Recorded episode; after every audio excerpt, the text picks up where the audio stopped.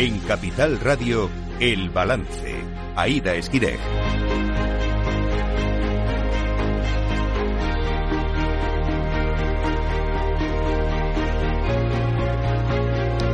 ¿Qué tal? Muy buenas noches. Son las 8 de la tarde, una hora menos en Canarias. Escuchan la sintonía de Capital Radio, donde les voy a acompañar desde ahora y hasta las 10 de la noche en este miércoles 22 de noviembre para contarles toda la actualidad. Les pido que me acompañen hasta entonces. Unos trabajando y otros que empiezan a trabajar hoy. Ha sido el primer Consejo de Ministros de la legislatura y el Gobierno acciona la maquinaria para tener unos presupuestos el próximo año. El segundo objetivo, subir el salario mínimo interprofesional. Ya lo avisaba Yolanda Díaz, la ministra de Trabajo, ayer y la COE, la patronal, ha querido adelantarse. Propone un incremento del 3% en 2024 y otro aumento del 3% en 2025, con condiciones. Eso sí, lo analizaremos en nuestra lupa con Laura Blanco. Y mientras esto sucedía, Estrasburgo se convertía en el foco de la política o polémica nacional y ya internacional. El Parlamento Europeo ha debatido sobre la ley de amnistía. Hablaremos de todo ello en la tertulia con nuestros invitados. Pero antes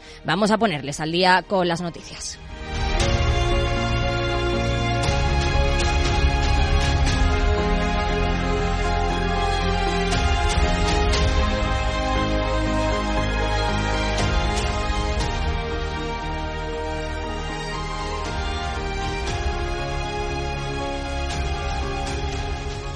Todo el análisis de la actualidad en El Balance.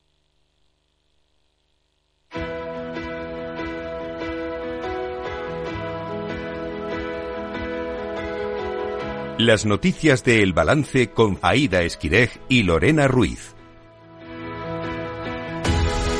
Lorena Ruiz, buenas noches. Buenas noches. Vamos con la noticia del día. La COE, la patronal, sorprende y presenta su propuesta de subida del salario mínimo interprofesional hasta situarlo en 2025 en algo más de 1.140 euros al mes en 14 pagas. Ante la inminente convocatoria de la mesa de diálogo social por parte del Ministerio de Trabajo, la Junta Directiva de la COE ha tratado en su reunión ordinaria de este miércoles la actualización del salario mínimo interprofesional. La patronal toma como referencia los aumentos salariales previstos en el quinto acuerdo para el empleo y la negociación colectiva firmados en mayo por los agentes sociales y los traslada al salario mínimo. En conclusión, un incremento del 3% del salario en 2024 que pasaría de los 1.080 euros actuales a 1.112,40 euros, 32 euros más. Y un nuevo aumento también del 3% en 2025 hasta llegar a los 1.145 euros al mes. Además, aplicaría la cláusula de garantía prevista en el acuerdo con un aumento adicional de hasta un punto en el caso de que la inflación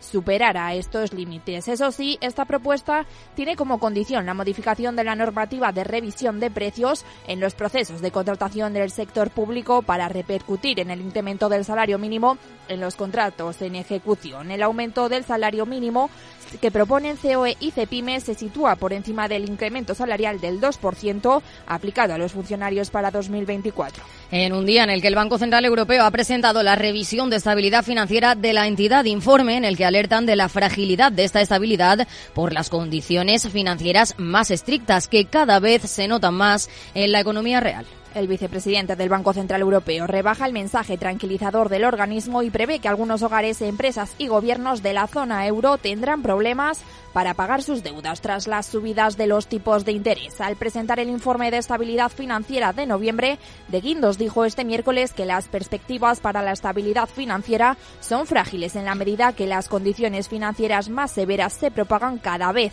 más a la economía real en un entorno de débil crecimiento, elevada inflación y aumento de las tensiones geopolíticas. Menos optimismo, en definitiva. Declaraciones en Bloomberg de Luis de Guindos. Ahora las perspectivas que los mercados están tomando con respecto a la evolución de la economía, yo diría que son un poco optimistas. Y hay un poco de ilusión, si me permites decirlo. El informe destaca que el impacto completo de las condiciones financieras más severas en la economía real están aún por sentir, aunque ya se va notando en los mercados inmobiliarios de la zona euro. De Guindos advierte que la recesión ya ha comenzado en el sector de la vivienda, aunque el informe concluye con un mensaje de optimismo, asegurando que el sistema bancario europeo está en buenas condiciones para resistir los riesgos gracias al aumento de los requisitos de reservas. Hoy el nuevo Consejo de Ministros se ha reunido por primera vez esta legislatura y ha acordado iniciar los trámites para la presentación de los presupuestos de 2024. Dos días después de que Pedro Sánchez anunciara los nombres de los escogidos para conformar su gabinete para esta legislatura, uno a uno han posado ante la escalinata del Palacio de la Moncloa para hacerse la tradicional foto de familia antes de empezar la reunión. Un Consejo de Ministros que ha aprobado la orden ministerial por la que se dictan las normas para la elaboración de los presupuestos generales del Estado para 2024, su primera medida para esta nueva legislatura. Así lo ha anunciado la nueva ministra portavoz del Gobierno, Pilar Alegría. Lo antes posible. Eh, la determinación es clara y la determinación además se demuestra con la acción con el trabajo. Y les reitero, es que es la primera reunión del Consejo de Ministros y la primera adopción, la primera cuestión que aprueba y adopta este Consejo de Ministros es esta orden ministerial ya para avanzar en la elaboración de los presupuestos del, del 2024. El objetivo, según Pilar Alegría, de estas nuevas cuentas públicas será seguir consolidando el crecimiento económico y avanzar en la reindustrialización del país, así como aprobar medidas para que mejoren la calidad de los empleos y consoliden los derechos alcanzados durante la anterior legislatura. Eso sí, ya van apareciendo las condiciones. Compromiso adelantado que en el marco de las negociaciones de los presupuestos exigirá al Gobierno una condonación de deuda de 42.000 millones de euros a la comunidad valenciana y más inversiones en sus tres provincias. Gracias. Micola, portavoz en el Congreso. Vamos a pedirle al Gobierno eh, que cumpla con el pacto que realizó con compromiso. Vamos a presentar una proposición no de ley en la que se establezca ese compromiso para que haya una reforma del sistema de financiación, para que se condone la deuda histórica con el país valenciano. En nuestro caso, estamos hablando de 42.000 millones de euros de deuda y el Ejecutivo además se enfrenta a la amenaza de la mayoría absoluta del Partido Popular en el Senado. La Cámara Alta podrá tumbar y vetar el techo de gasto. Alegría no ha dado pistas sobre cómo afrontará esto el Gobierno y se ha limitado al culpar al PP de este posible bloqueo. Sobre la actitud o las zancadillas que pueda plantear el Partido Popular con respecto al techo de gasto en el, en el Senado. Un presupuesto es, eh, si me permiten, eh, es una de las medidas más importantes de cualquier gobierno, porque los presupuestos generales del Estado permiten dar respuesta, permiten dar solución a los problemas de la gente. Si el Partido Popular, en esa carta de presentación como principal partido de la oposición, lo que quiere es poner palos en la rueda, serán ellos los que lo tengan que explicar. Antes de que comenzara ese Consejo de Ministros, Pedro Sánchez ha entregado una carta a su gabinete en la que critica el clima político que, a su juicio, ha generado la oposición y anima a sus ministros a seguir trabajando. En esa carta, Sánchez les conmina a cumplir con los compromisos asumidos. Honremos la palabra dada y pongamos el máximo empeño en cumplir los compromisos asumidos ante una ciudadanía que lo merece más que nunca, señala el texto. Además, Sánchez critica a la oposición, asegurando que el clima político actual exacerbado es responsabilidad de quienes no solo niegan la legitimidad de origen a este gobierno, sino que buscan cuestionar la legitimidad del ejercicio. A esa crispación, asegura Sánchez, responderemos con trabajo al ruido interesado con diálogo y mano tendida y a la descalificación y el insulto con apelación sincera a la concordia y convivencia que anhela la inmensa mayoría de la sociedad. Además, reclama la máxima coordinación entre todos los miembros de la coalición que forman PSOE y Sumar y destaca que en Europa son mayoría los gobiernos integrados por más de una fuerza política. Y mientras todo esto ocurría, el Parlamento Europeo ha acogido el debate de la amnistía. Ha sido la secretaria de Estado de Exteriores, Ángeles Moreno, quien ha defendido la constitucionalidad de la amnistía ante el Pleno del Parlamento Europeo. En su intervención ha asegurado que se trata de una ley de exclusiva competencia nacional que no debería estarse debatiendo en Europa. Asimismo, ha defendido el compromiso de España con todos los elementos centrales del Estado de Derecho, principalmente, ha dicho, con la separación de poderes y la independencia judicial. Sí creo que es conveniente subrayar que apenas hay precedentes de organizar un debate en esta institución sobre una ley nacional que no ha sido aprobada en el Parlamento de un Estado miembro. España ha aprobado en el pasado leyes de amnistía. Asimismo, otros Estados miembros han aprobado leyes similares sin que se suscite un debate en este Pleno. Por otra parte, esta es inequívocamente una cuestión constitucional interna española que debe debatirse en el Parlamento español, toda vez, además, que el texto de la proposición ya salvaguarda expresamente las normas y los valores europeos. Sin embargo, Partido Popular, Ciudadanos y Vox han reclamado a la Unión Europea que actúe ante la amnistía y los pactos de Pedro Sánchez con los independentistas, que a su juicio suponen una violación del Estado de Derecho. El presidente del Partido Popular Europeo, Manfred Weber, ha seguido esta línea y ha denunciado que se ha permitido abrir comisiones parlamentarias para evaluar las sentencias. Cuando la corrupción, la violencia y hasta el terrorismo no son castigados, rompen el imperio de la ley. Cuando los ciudadanos de España ya no son iguales ante la ley, se rompe el imperio de la ley. Y cuando la desviación de fondos públicos no se castiga, se rompe el imperio de la ley.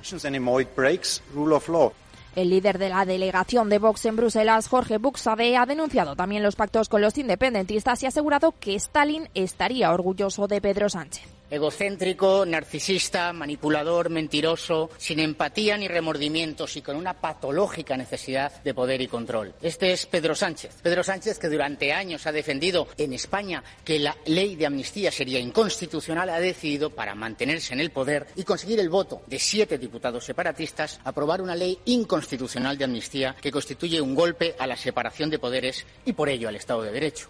Mientras tanto, el comisario de Justicia Didier Reinders ha señalado que desde la Comisión Europea están examinando muy cuidadosamente la propuesta de la ley de amnistía que envió el PSOE la semana pasada para comprobar su, si respeta los valores y las leyes de la Unión Europea. Le escuchamos en la voz de su traductor. La Comisión mantiene su posición sobre la situación en Cataluña. Sigue siendo una cuestión interna de España que tendrá que dirimirse según su orden constitucional. En cuanto al proyecto de ley de amnistía, la Comisión, como guardián de los tratados, está estudiando el texto y está en contacto con las autoridades españolas. La Comisión realizará ese estudio con detenimiento, de forma independiente y objetiva.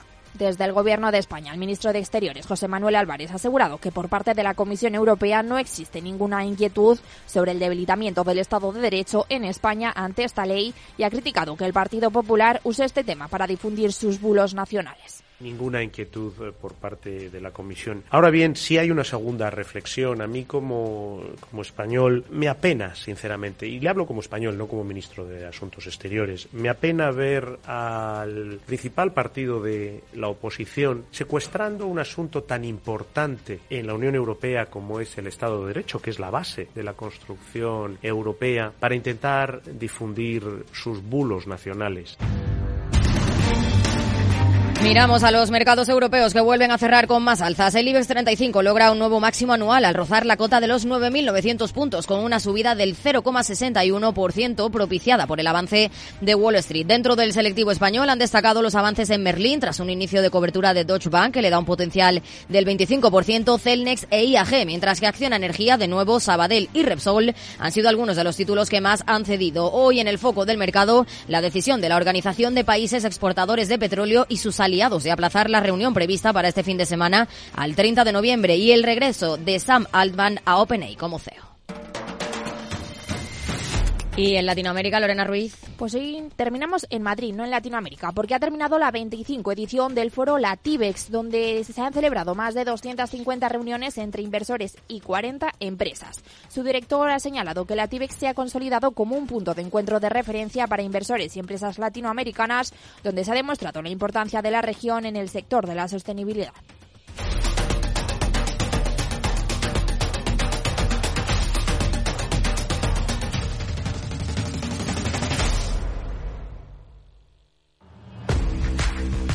Oye, pensando cómo ahorrar en momentos como este con los precios por las nubes. Y todavía no conoces XTB, una nueva forma de invertir pensada para todos. Desde solo 5 euros y cero comisiones hasta 100.000 euros al mes para invertir en acciones y ETFs. Con XTB tu dinero está depositado en bancos españoles y tu broker es uno de los más respetados del mundo, regulado por la CNMV y los principales organismos internacionales. Y con oficina propia en Madrid desde el año 2008. Entra en xtb.com. Recuerda, xtb.com. A partir de 100.000 euros al mes, la comisión es del 0,2%, mínimo 10 euros. Invertir implica riesgos.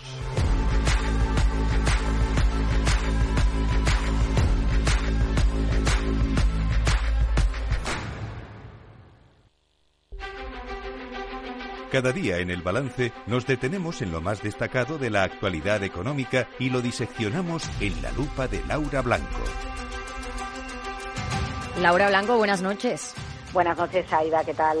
Muy bien, ¿y tú? Bueno, a ver, la COE ha tomado la iniciativa y sabiendo que la intención del Gobierno es convocar pronto a los agentes sociales para negociar una nueva subida del salario mínimo, ha puesto su propuesta encima de la mesa.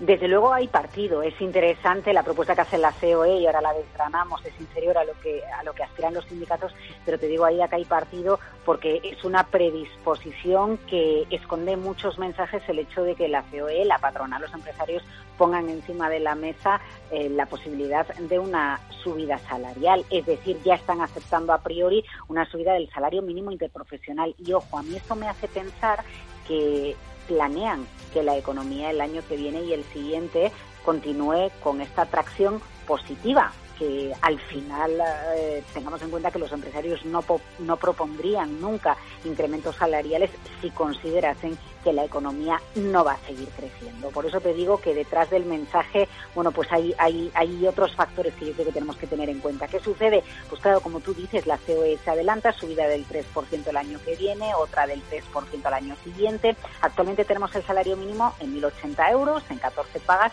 y lo que haríamos sería llevarlo a 1.112 y en el año 2025 a 1.145 y los sindicatos ya nos están hablando de 1.200 euros el año que viene. Hay partido porque se va a jugar, se va a negociar, aunque ya sabes cómo va a ser el salario mínimo interprofesional. Aida, al final aquí eh, quien legisla es el gobierno y lo puede hacer de manera unilateral. Así que lo más posible es que cuando esta nueva película, este nuevo capítulo del SMI acabe, pues que el salario mínimo suba lo que dice el gobierno. Bueno, por lo pronto la COE muestra su disposición a negociar, pero Comisiones Obreras también mañana reúne a su ejecutiva para abordar su propuesta de subida, pero ellos piden que suba por encima de la inflación con la que se cierre este año, o sea que ahí va a haber problemillas. Sí, bueno, y ahí podríamos tener un debate interesante, porque el debate puede ser, eh, ahora que los niveles de inflación empiezan a controlarse y el año que viene, aunque todavía vamos a tener capítulos de inflación y la alimentación también, pero nada que ver con, con la crisis que vivimos a principios de este año, pero sobre todo en el año 2020 bueno, pues ahora los incrementos salariales pueden ir acoplándose eh, al incremento real del coste de la vida. Y hay otro aspecto que, que, es interesante y es que la patronal establece una condición, una contrapartida, y es que para negociar el salario mínimo interprofesional se revisen los salarios de los contratos públicos. Bueno, se, se, revisen los contratos públicos, porque si en definitiva quien hace una subcontrata para cometer un contrato público, una obra, por decirlo de alguna manera, una obra pública,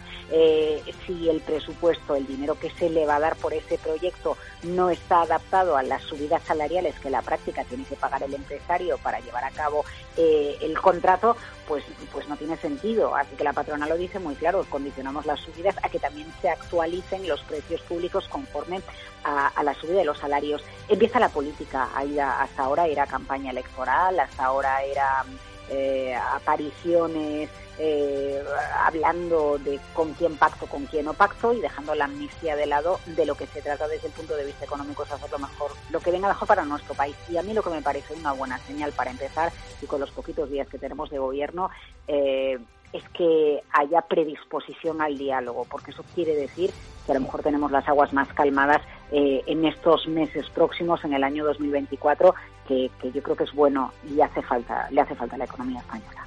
Veremos qué sale de esa negociación, pero hoy, después de que Bruselas haya avalado el presupuesto de España, el Consejo de Ministros parece que, que ya se está poniendo a trabajar, ya ha iniciado los trámites para la presentación de los presupuestos para 2024, pero bueno, la Comisión Europea alertaba del déficit.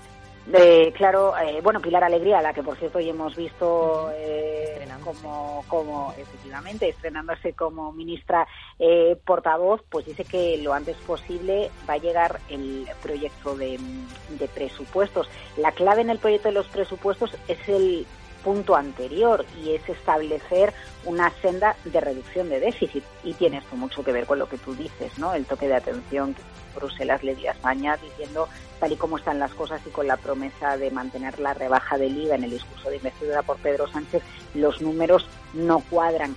Veremos cómo cuadran los números el gobierno y entonces aquí llega otra de las grandes dudas, qué va a pasar con los impuestos y con la fiscalidad, si para conseguir reducir el déficit se va a conseguir a través de una mayor recaudación por los mayores impuestos o se va a conseguir un incremento de la recaudación porque el escenario económico es favorable, es positivo, se crea más empleo y la dinámica económica de por sí ya va a generar más impuestos y por lo tanto eh, mayor recaudación.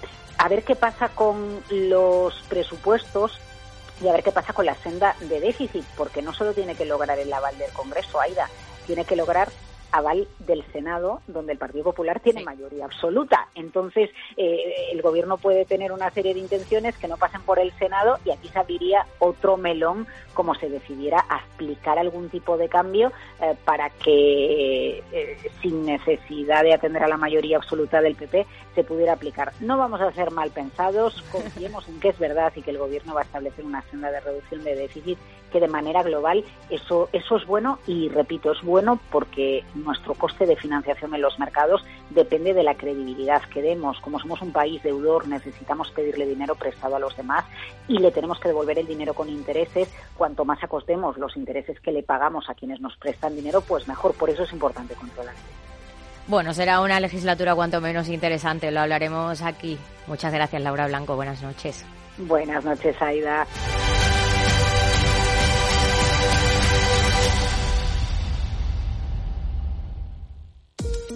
Los ataques que comprometen los sistemas de información causan daños no solo con brechas de datos y operaciones no confiables, sino también daños físicos en las instalaciones o peor aún, a las personas que dependen de esas instalaciones. Por ello, una seguridad Zero Trust como la ofrecida por Zscaler garantiza la confianza en la red y frena los ataques maliciosos. Descubra más en zscaler.es.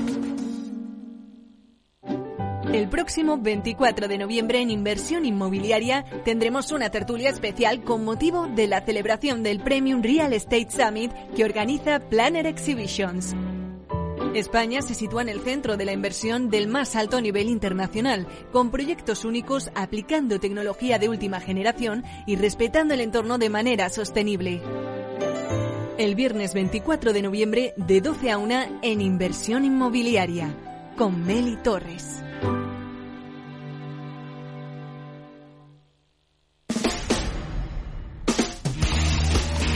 El balance de los deportes. Paco Lloret, buenas noches. Hola, ¿qué tal? Saludos, muy buenas. Bueno, Argentina firma otro maracanazo en una guerra bochornosa dentro y fuera del terreno de juego. Sí, es un resultado histórico que además deja a Argentina como líder del grupo de las eliminatorias sudamericanas para el Mundial del año 2026. Argentina con eh, cinco victorias en seis partidos, eh, Uruguay segunda y Brasil eh, está en la sexta posición. Tiene por delante a países como Ecuador y Venezuela. Pero en efecto se le ha comparado con el maracanazo porque Brasil llevaba 64 partidos seguidos sin conocer la derrota en eliminatorias del Mundial como local y Argentina lo consiguió. Precisamente Argentina también venía de sufrir un revés al perder en casa con Uruguay, que es también un partido de máxima rivalidad y el gol de Otamendi en la segunda parte, exjugador del Valencia, del Manchester City, ahora en el Benfica, le dio la victoria al equipo de Scaloni, que por cierto, como noticia de última hora, ha dejado caer que se está planteando dejar el cargo de seleccionador. Se ve pues eh, muy presionado después de haber ganado el Mundial mm, y de algunas cosas que no le han gustado. Pero lo más triste del partido de ayer sucedió en los prolegómenos con graves incidentes en, eh, en las gradas entre aficionados de los dos países, intervención de la policía. Argentina se retiró a los vestuarios, el partido empezó con retraso y bueno, una imagen que ha dado la vuelta al mundo y que no deja en buen lugar a, los protagonistas. La verdad es que fue una imagen deplorable. Sabemos de la rivalidad que hay entre Brasil y Argentina a nivel futbolístico, pero lo que se vio ayer en Maracaná eh, produce sonrojo y, y vergüenza. Pues sí, nos venimos a España. ¿El Sevilla mm, tendrá cambios en la presidencia o no? El Sevilla está en una situación complicada porque hay una guerra, fíjate, una guerra entre los accionistas, pero entre el padre y el hijo.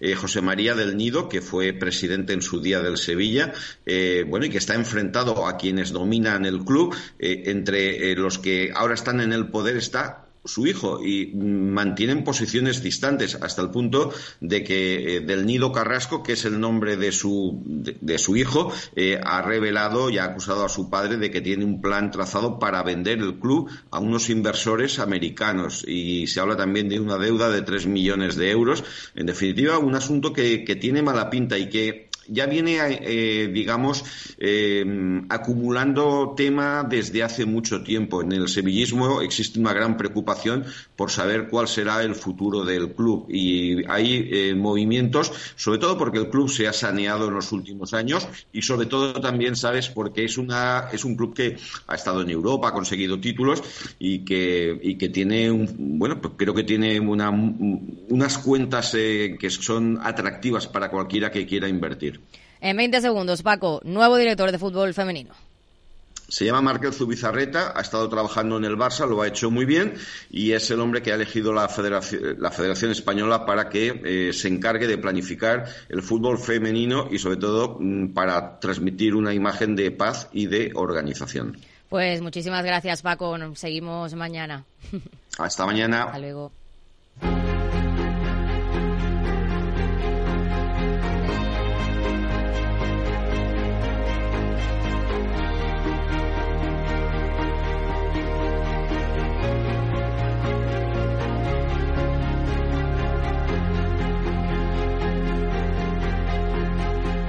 Hablamos con José Luis Álvarez, autor del libro Los presidentes españoles, las claves de su liderazgo y estilo de gobierno. ¿Qué tal, José Luis? Buenas tardes.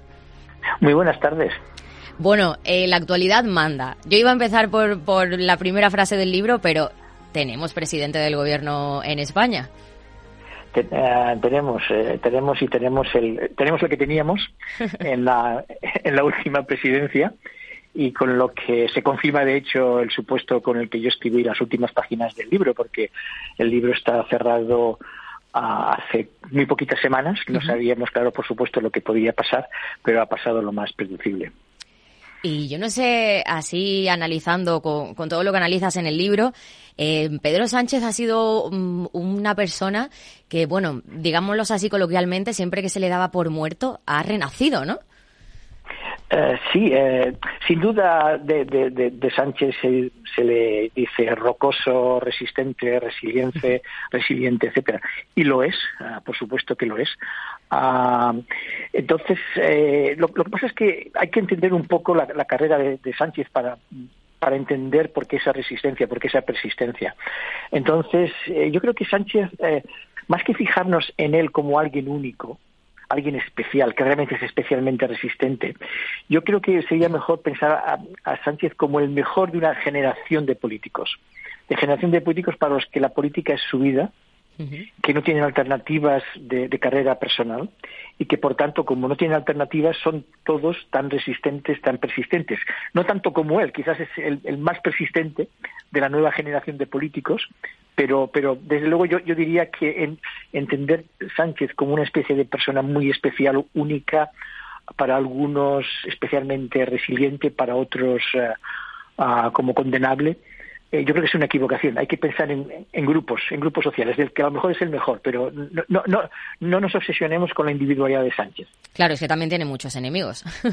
Eh, claro, claro, claro, claro, claro, claro. Es, es, eh, es, una persona que, que, que, divide, por supuesto, dado las tácticas que, que usa, pero hay, mm, mm, hay, ha habido presidentes, quizás no en España, que han sido muy divisivos, y han pasado bien a la historia y hay presidentes que han sido muy divisivos y no han pasado bien a la historia como presidente como en este caso como primera ministra divisiva pero que ha pasado con el tiempo a la historia de manera generalmente positiva. Por ejemplo podemos citar a, a, Thatcher por ejemplo o sea y, a presidentes de gobierno que han sido divisivos pero no han pasado también a, a la historia como Berlusconi. Con lo con la que la, la, la cosa puede depender de muchas variables bueno, vamos con el libro. El libro empieza con esta frase. Si existe una única motivación común a todos los presidentes, no es la popularidad ni el hecho mismo de gobernar, es el liderazgo. Por encima de cualquier cosa, el público quiere que los presidentes sean líderes fuertes. ¿Se cumple esto hoy en día? sí, ah, incluso ah, fuertes para bien o para mal. Insisto que vamos a dejar por un momento las valoraciones ah, para comprender mejor el fenómeno. De hecho, hay un libro, que ahora en, este momento no recuerdo el autor, pero que, es El retorno o la, vuelta de los líderes fuertes. Ah, y líderes fuertes para bien o para mal, ¿eh? pero ah, internacionalmente el, líder chino, el líder ruso, Putin, hasta hace poco Trump, Ah, entonces parece que sí, que, que eh, quiso ser fuerte, al, final no tanto, pero Macron, un presidente como muy, yo creo que es muy interesante, muy, muy especial, ah, por no hablar de presidencias en, Latinoamérica. Entonces ah, yo creo que sí, que estamos en una época de que la gente quiere líderes fuertes porque es una época de cambio muy, muy importante. Entonces la gente tiene ansiedad, la gente tiene miedo, la gente tiene pocas certidumbres. Hay cosas muy nuevas en, muchos países, eh, por ejemplo, el impacto de la inmigración, el impacto de las nuevas tecnologías. Entonces, eso crea tal incertidumbre que hay una necesidad de, una ancla. Y dependiendo un poco del país y las circunstancias, la ancla puede ser un presidente de gobierno. Ah, eh, hablas de una época de cambio, de hecho en el libro confirmas un nuevo ciclo político. ¿Cuál y por qué hemos cambiado de ciclo político? Pues hemos cambiado de, ciclo político un poco por estas circunstancias que he ido enumerando, demográficas, ah, tecnológicas, ah, ah, la globalización, por ejemplo.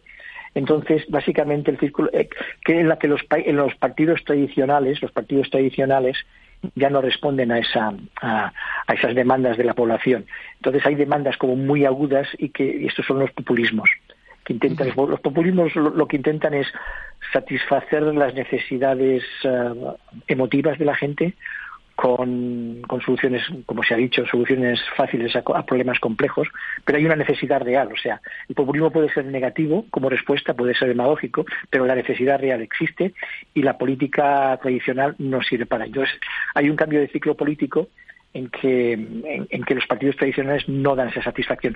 Curiosamente, España es un poco una excepción porque el, PSOE es un partido tradicional, pero si pensamos en, Inglaterra, bueno, está el Partido Conservador, pero la sucesión de líderes conservadores ah, desde el Brexit, por ejemplo, es como muy divertida.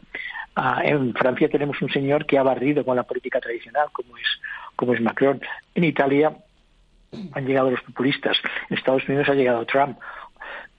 En, en los países nórdicos, siempre tan estables, está, cambiando, tan socialdemócrata de siempre, está cambiando el ciclo político, y son partidos conservadores los que ejercen el poder. Perdón. Con lo que realmente es el, ciclo político es que la gente no sabe qué va a pasar de qué, les va a pasar a ellos y a sus hijos en las próximas dos tres décadas. Pero sí que es verdad que ha habido una época en la que han han prevalecido más los populismos, ¿no? Los presidentes que nombrabas, pero ya poco a poco también mm, nos vamos alejando un poco de eso. Parece que la gente quiere volver a la política tradicional o a los partidos tradicionales. No sé si es decepción o. Mm, lo, lo, veremos yo creo que en los próximos tres o cuatro años. Va a haber nuevas elecciones en Estados Unidos. Vamos a ver qué va a pasar en Inglaterra. Vamos a ver qué va a pasar en Francia. Puede, no es nada improbable, no es nada improbable, no es imposible que Marine Le Pen sea la nueva presidenta de, Francia. En España, ah, es que fíjate, o fíjense los, los, los, oyentes, que el Partido Socialista, para tener la presidencia de la presidencia nueva que está, que, está teniendo, se apoya en partidos populistas. Los, los partidos independentistas son, son populistas. ¿eh? Entonces, eh, ah, está por confirmarse, está por confirmarse que, realmente hay un, vuelve a haber un retroceso. Evidentemente, un partido populista ah, en España yo creo que es, que es difícil, que no, no, no me imagino un partido como, como Vox o como Podemos ah, en las nuevas versiones Podemos sumar, ya es difícil llevar la cuenta de, los cambios de nombres ¿no? y de las decisiones en la, en la, en la izquierda populista. Pero eh, que, que, mm, que, no vayan a, a, gobernar ellos directamente, pero marcan el discurso, marcan las políticas etcétera. O sea, que, que no, no, gobiernan, pero influyen, influyen mucho, incluso en un país que, en que lo hacen menos que los países de, de al lado, como, como, como Italia y como Francia, eh, que lo, hacen menos, pero, pero están ahí, están ahí. Eh, hablabas de los acuerdos con los independentistas. Eh, dices en el libro que la preocupación de Sánchez por pasar positivamente a la historia demanda que sea percibido como un líder. Pero si tiene esta preocupación por pasar positivamente a la historia, ¿por qué toma decisiones que no gustan a buena parte de la población? Lo hemos visto estos días. Bueno, lo seguimos viendo, que las calles están un poco encendidas. Sí, sí. Pero es que la, historia es el largo plazo. Entonces, ah, Vamos a ver, los presidentes, los problemas, esto es muy, muy interesante para mí como, como, como, como, como, académico, ¿no? Los presidentes están muy preocupados por la historia porque están en la historia. O sea, yo, yo por ejemplo, cuando haga los libros de historia de España no apareceré. O sea, la mayoría de nuestros oyentes no apareceremos. Ellos van a aparecer. Ellos van a aparecer. Y sobre algunos de ellos, pues van a decir cosas. Entonces, claro, esto les afecta directamente la autoestima, les afecta el ego, les afecta la, la la apreciación que tienen que tienen de ellos mismos, eh, sus, sus propios eh, complejos de inferioridad o de, o de superioridad. Entonces, como les afecta tanto, están muy obsesionados por la historia. Están muy obsesionados por la historia. Ah, y, es, y es lógico, y es lógico desde, desde el primer momento. Ah, pero, eh, pero ellos juegan a, ellos juegan a largo plazo, ellos juegan a medio plazo. Entonces, si ah, si Pedro Sánchez consigue, y, muy hipotéticamente, ¿eh? y lo digo como, muy hipotéticamente, solucionar el problema catalán, que eso sería, sería uh, pues, uh, pues entonces pasaría la historia. Si consigue aislar a la derecha, impedir que la derecha gobierne por, por una década o dos, como había, como había predicho, um, como había predicho el, el, el líder de, de, de Podemos, Pablo Iglesias, pasará a la historia. Entonces, él, juega a, él juega a largo plazo y desde luego uh, los líderes divisivos pasan a la historia pueden pasar bien, ¿eh? como comentaba antes uh, Margaret Thatcher. Uh, hay que tener en cuenta, por ejemplo, Kennedy en su día era mal percibido por, por la mitad del, mm. del país. Lo que pasa es que en Estados Unidos han hecho muchos estudios de cómo pasan bien los presidentes a la historia. Si te matan, pasas bien normalmente. Con lo que Ah, no, es muy recomendable, pero, es así. Pensemos en Lincoln, pensemos en Kennedy, este tipo de cosas. Entonces, uh, claro, ellos están preocupados por la historia porque ya están en la historia. Pero sí juegan, juegan a, a, medio plazo. Entonces, uh, pero, yo, creo que el, tema de, si, me permiten un minutito más, el tema de, de, Pedro Sánchez, yo creo que él juega la historia, pero también juega mucho en su carrera. Y para mí yo creo que es un tema muy importante es que Pedro Sánchez, con independencia de que lo que se considere sobre él políticamente, la, ideología de cada uno de, de los oyentes, es un señor muy objetivo. Y él sabe que las carreras políticas interesantes, más importantes, más influyentes, están en Europa. Están en Europa. hablemos de carreras influyentes. Por ejemplo, Luis de Guindos, que está, tiene una representación económica. A Javier Solana. Javier Solana tuvo una carrera internacional espectacular. Ha sido secretario general de la OTAN y ministro de Asuntos Exteriores, por así decirlo, de, de, la, de la Comunidad Europea, de la Unión Europea. Lo mismo que ahora tiene a Borrell, Josep Borrell. Entonces, esos son, esas son las grandes carreras a las que Sánchez aspira. O sea, que Sánchez quiere acabar en Europa. Sí, él quiere acabar en Europa. Eso, eso yo no lo sé, él, no lo ha dicho explícitamente, pero, pero, sería, sería irracional de él, tan joven, con todos los contactos que ha hecho como presidente de gobierno, que no acabara en Europa. O sea, se puede, yo sé, igual se toma unos años de descanso entre, dejar la presidencia luego en español. Entonces, lo que le ha pasado a Pedro Sánchez es que las, los resultados de la, de la, los resultados de las elecciones municipales, los resultados de las elecciones municipales le han cogido un poco por sorpresa. Entonces, si pierde las elecciones, si hubiera perdido las elecciones generales, le hubiera sido difícil justificarse para un puesto en Europa. Pedro Sánchez necesita desesperadamente para, para, confirmar, para reafirmar, para consolidar sus relaciones en Europa, tener un par de años más como presidente de gobierno. Entonces, por eso está dispuesto a pagar lo que sea. Eh, interesante. Bueno, eh, eh, dime. No, no, no, te quería decir que para mí eso es la esencia de lo, de lo que está pasando. es la esencia. Él necesita. Le cogieron por sorpresa los resultados de las elecciones municipales, con un objetivo se dio cuenta, actuó rápido porque se dio cuenta de que la alternativa del PP no, todavía no estaba consolidada. Fijo estaba recién llegado. Sí. Rápido, los, líos entre PP y Vox le ayudaron y ahora tiene un par de años para, para consolidar sus relaciones en Europa y buscarse a, a, plazo medio o inmediato, ya, ya se vería, pero eso está por ver. Un buen puesto en Europa, en una organización internacional, eh, puede ser en Europa, puede ser internacional, global, ¿eh? pero, pero es lo mismo. Pero es, digamos, para la gente ambiciosa, los, los ámbitos nacionales ya no son muy interesantes, ambiciosa en el mejor sentido de la palabra o en el peor, tanto los ámbitos nacionales ya no son suficientes. Uno quiere ser, como decía, como Luis de Guindos, mira Calviño, que quería que, ya está en, bueno, dice sí, sí, está, intentando, está intentando, claro, claro, claro, claro, claro. Hay que estar, porque quien manda en España son poco los españoles, es sobre todo la, la, los, la burocracia de Bruselas y los dirigentes de Bruselas. Sí, eh, bueno, eh, tu libro analiza las claves del liderazgo de los presidentes del gobierno españoles, pero así a grandes rasgos, que sé que es complicado, pero bueno, ¿qué es el liderazgo? Bueno, el liderazgo, ah, hay muchísimas definiciones, de hecho hay, hay, miles. Por eso digo que es complicado, pero... Sí, sí. No, no, está bien, está bien, eh, claro, es, ah, ya que hablo de ello, el que tener al menos una, una hipótesis. yo diría que el liderazgo, vamos, vamos a ver, se puede decir de, de varias maneras. En primer lugar es conseguir grandes cosas, positivas, claro conseguir grandes cosas. Conseguir lo que la mayoría no puede hacer, el líder es capaz de hacerlos. Eso sería una, una, definición. Es el que, el que transforma, esta es, una definición clásica, el que transforma, el que cambia, el que rompe rutinas, el que, el que quiebra el status quo y hace avanzar lo que puede ser una empresa, puede ser una organización, otro tipo de organización, puede ser un país, una comunidad, hacia adelante. Entonces sería el liderazgo. ser capaz de mover hacia adelante cosas que tú, eh, tú el líder, eres el, único capaz de, hacerlo.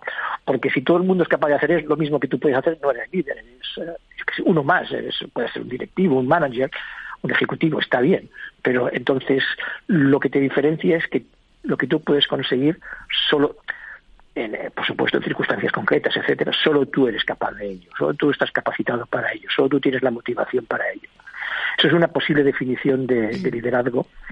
Ah, y, hay muchas, pero podemos ir, dependiendo de la conversación, puedo, añadir variables, por así decirlo, a, esta definición. Eh, dices que hay trabajos que señalan la dimensión política como esencial a todo liderazgo, incluido el empresarial. ¿Para ser buen político hay que ser buen empresario y viceversa?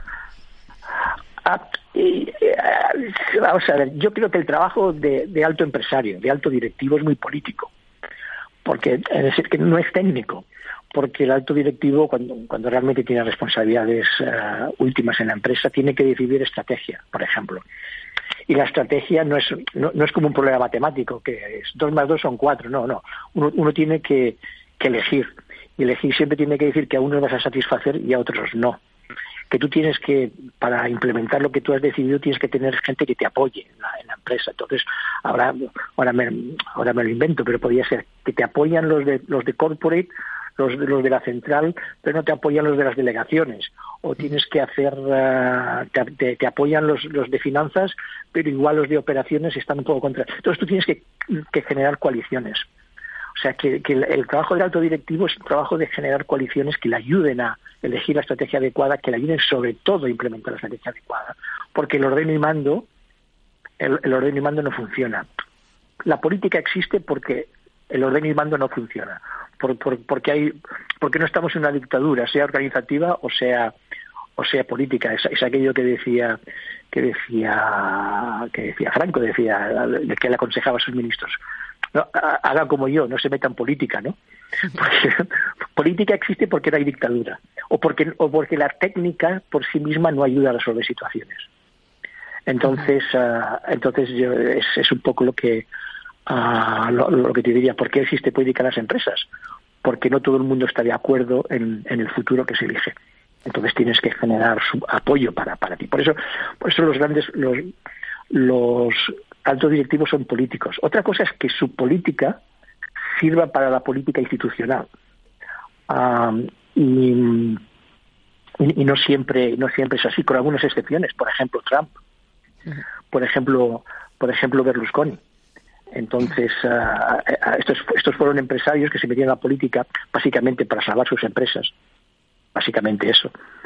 Pero hay pero pero en la, oye mira ahora me está fallando la memoria pero eh, pero hubo un famoso un par de, ministros de, empresarios españoles que intentaron meterse en política ah, los, cito en mi libro pero ahora ahora me he olvidado y no les fue bien. O sea que, que, es su trabajo es político, pero igual nos sirve para, para, para meterse en política, pero hay excepciones eh, en el extranjero ha salido, como Trump y, Berlusconi.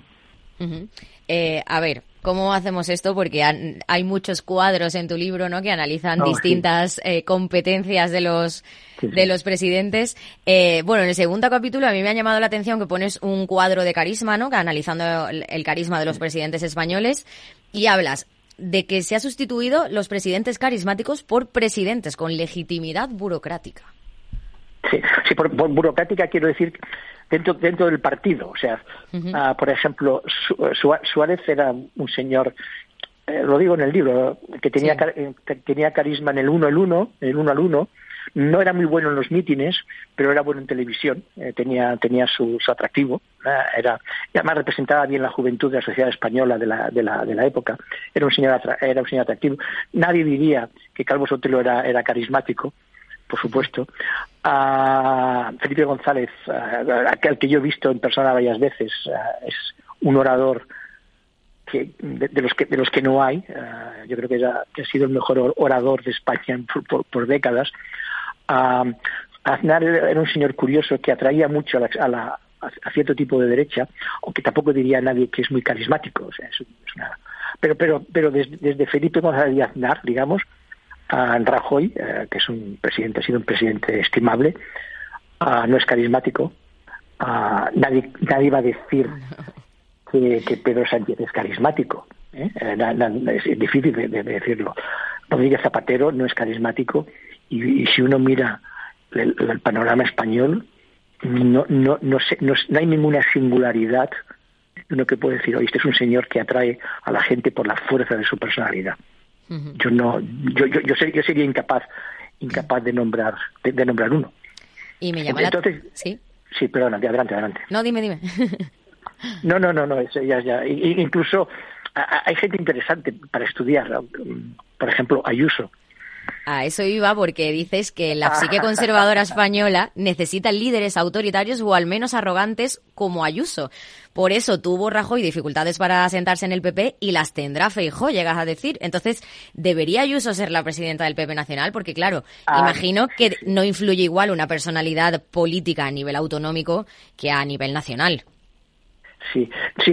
Eh, vamos a ver, hay cierto la derecha española todavía tiene cierta psicología, cierta parte, vamos, a ser justos, cuidadosos, parte de la derecha española todavía tiene cierta cierta añoranza no, no, no dictatorial, por favor, no se me entienda así, pero de, líderes fuertes.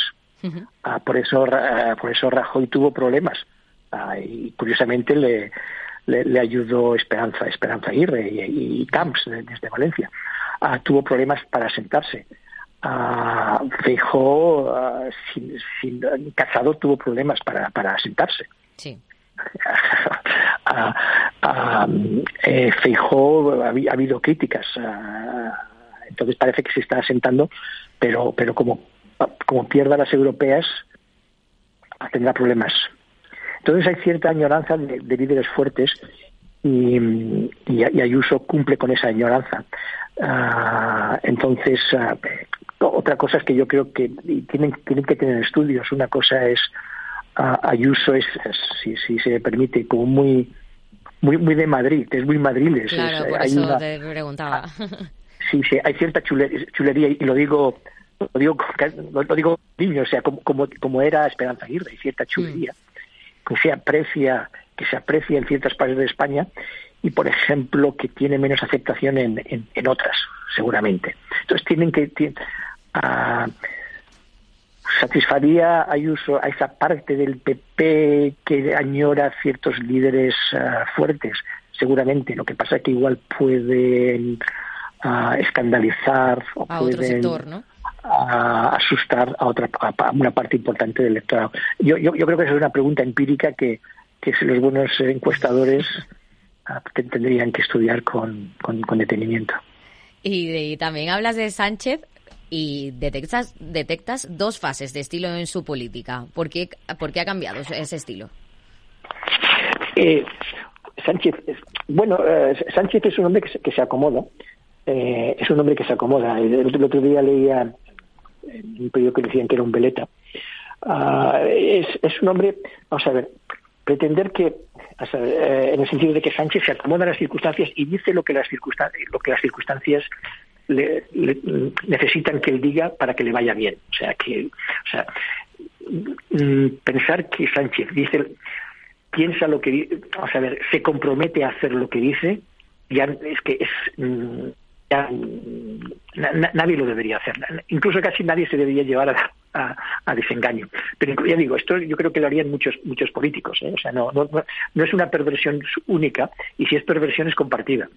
Entonces, eh, yo creo que, Sánchez eh, ha, pasado de, de, una época ah, en que jugaba a ser mm, más, ah, más revoltoso, más acercarse más a, sumar, o en su día al partido de a Podemos de, Pablo Iglesias, y ahora, y ahora tiene que jugar a, otra, cosa, que es, eh, que es el, aislamiento radical de la, de la, de la derecha. O sea, está, está, está, está, está oscilando de, de, proyecto de, proyecto político. O sea, eh, la, primera parte de, su proyecto era eh, que no que no creciera Podemos, le salió bien, que no creciera sumar, podemos llegar a sumar, y ahora su segunda parte es que no crezca la, la, derecha. O sea, está, ah, e, e, ese es su juego actual.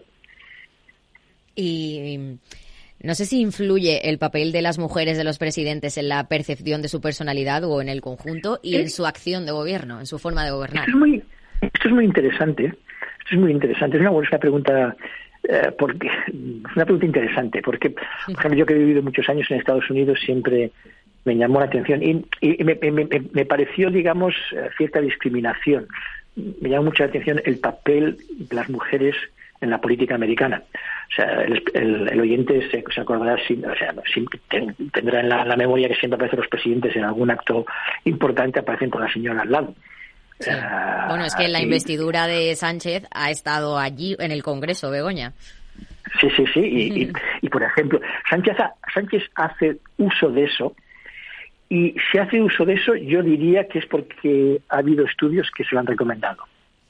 ¿Y por qué? ¿En qué le beneficia? Aunque crees eh, yo, yo, creo porque mm, para que haya cierta identificación generacional. Que para que haya cierta identificación generacional. Porque el PSOE juega a aunque esto se puede discutir, no juega feminismo y al igual piensa que, que hay una, una, señora moderna, vamos vamos a asumir que, que estilosa, etcétera, que porque no, vamos a, no vamos a juzgar eso. Entonces, eso tiene que salir de estudios de ellos, a no ser que él piense que no le perjudica y que la visibilidad de, la, de, su esposa le, puede dar beneficios a su esposa en términos de contactos, porque va con él a, conferencias internacionales, etcétera. Pero, pero hay, hay, ah, no es un tema de derecha e izquierdas, pasó con José María Su señora acabó de alcaldesa de Madrid.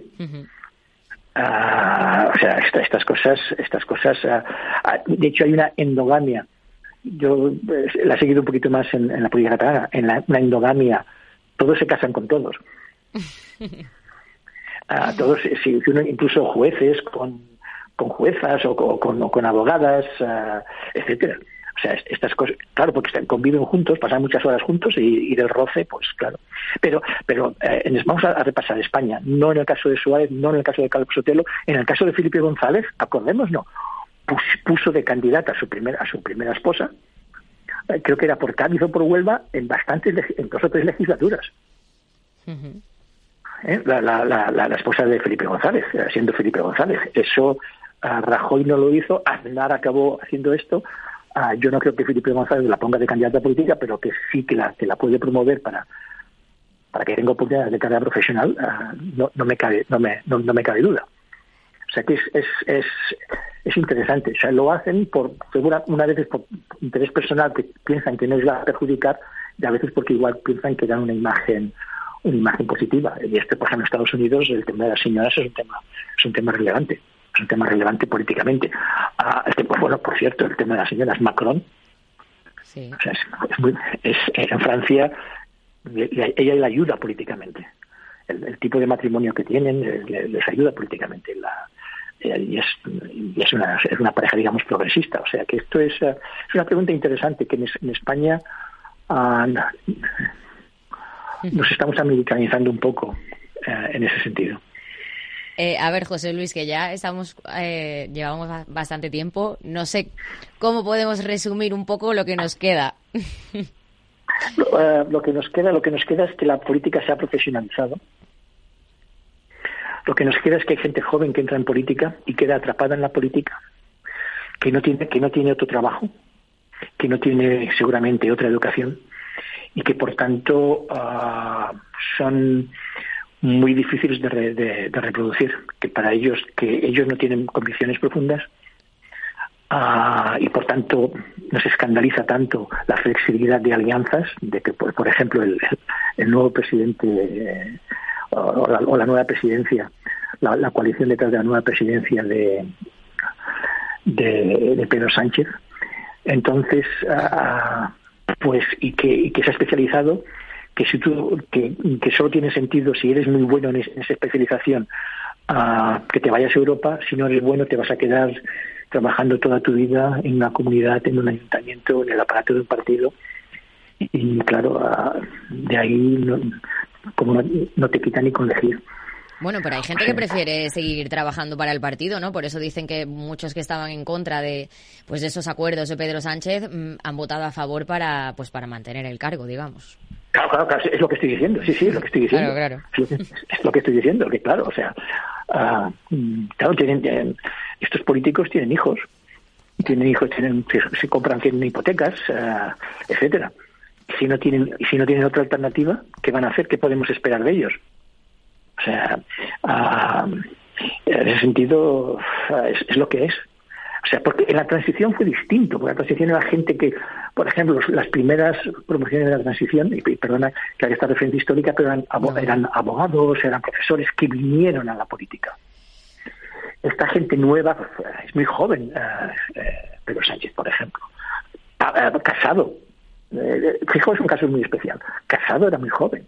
Sí. Esta, esta, esta, gente no viene a la política, está en la política desde siempre. Es, que, es, que es una mentalidad distinta. Entonces, lo que, lo que podemos esperar de ellos es mmm, que van a hacer lo que les convenga para estar ahí. Eh, algunos tendrán ambiciones europeas, los que sean menos competentes, pues, eh, pues eh, se engancharán a lo que, a lo que puedan. Pues José Luis, nos quedan un montón de cuestiones por tratar de este libro muy interesantes, pero se nos acaba el tiempo. Muchísimas gracias por, por atendernos. Gracias, no, gracias por entrevistarme. Ha sido un placer. ha sido un placer igualmente. Muy buenas tardes. Muy buenas tardes. Adiós. ¿Quieres cobrar por operar con tu dinero? Con DarwinX es posible y funciona así. Operas un universo de más de 1.500 instrumentos financieros en condiciones competitivas, con nuestro broker o a través de Interactive Brokers. Y aquí viene lo bueno. Mientras operas, construyes tu track record para nuestra gestora que te paga por tu éxito. Llevamos más de 10 años impulsando el talento. Hemos atraído más de 95 millones de dólares de capital inversor y pagamos a nuestros mejores traders cientos de miles de euros al año en comisiones de éxito. Darwinex, donde no pagas de más y cuanto mejor operas, más cobras. ¿A qué esperas?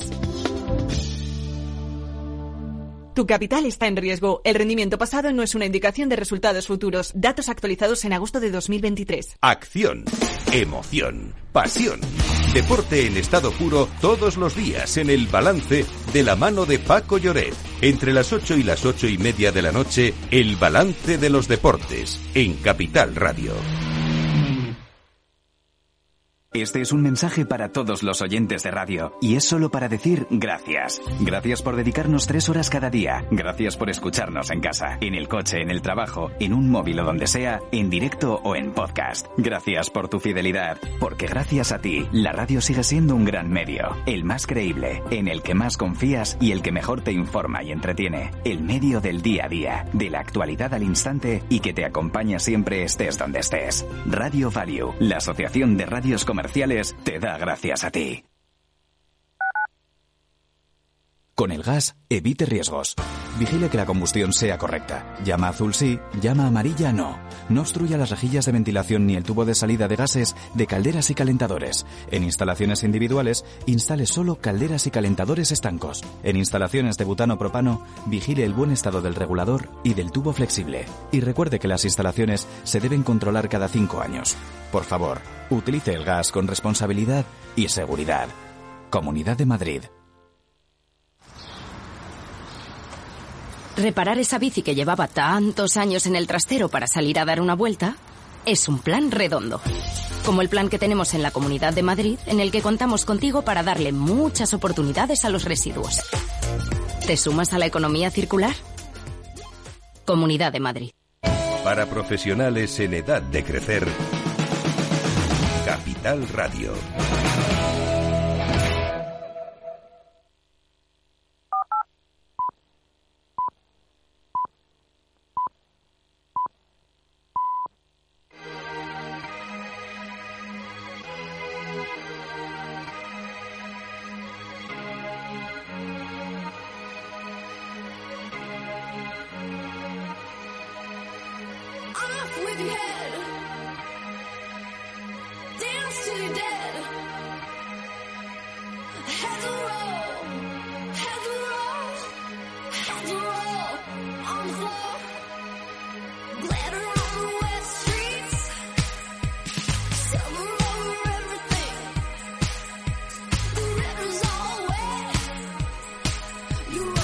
Las 9 de la noche, una hora menos si nos escuchan desde las Islas Canarias. Ya llega el tiempo del análisis de la tertulia aquí en el balance. Lorena Ruiz, ¿qué nos traes hoy?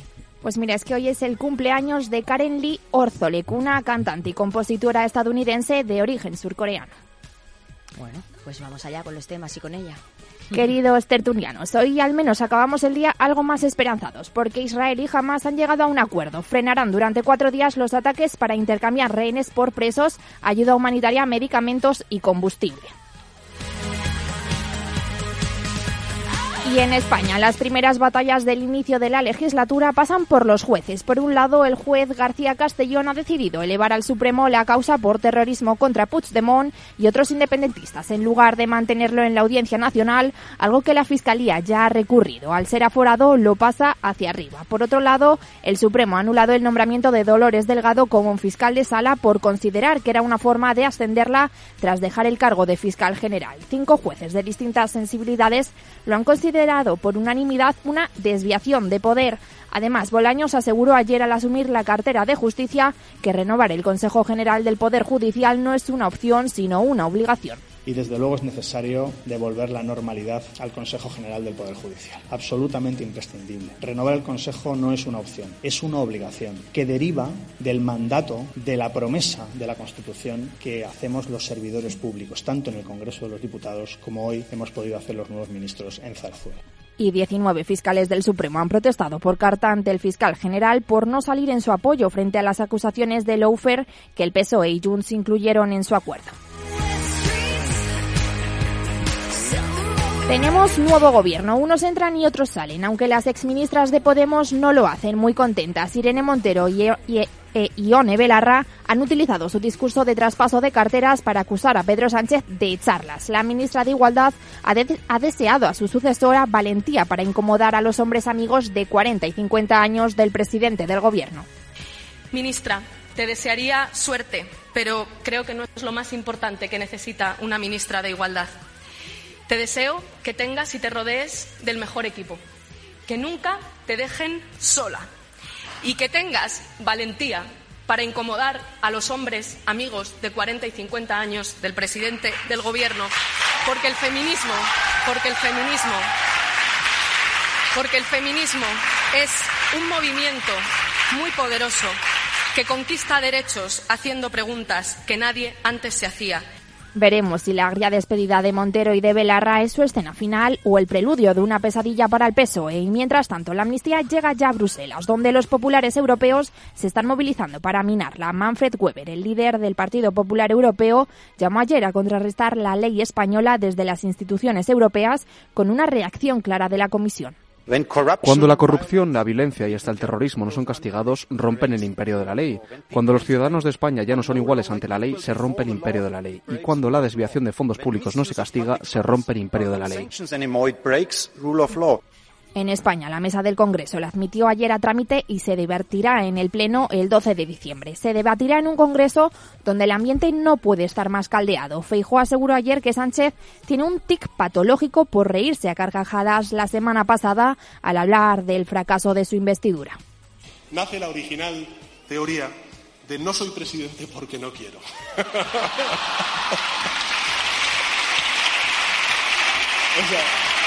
esta es la verdad.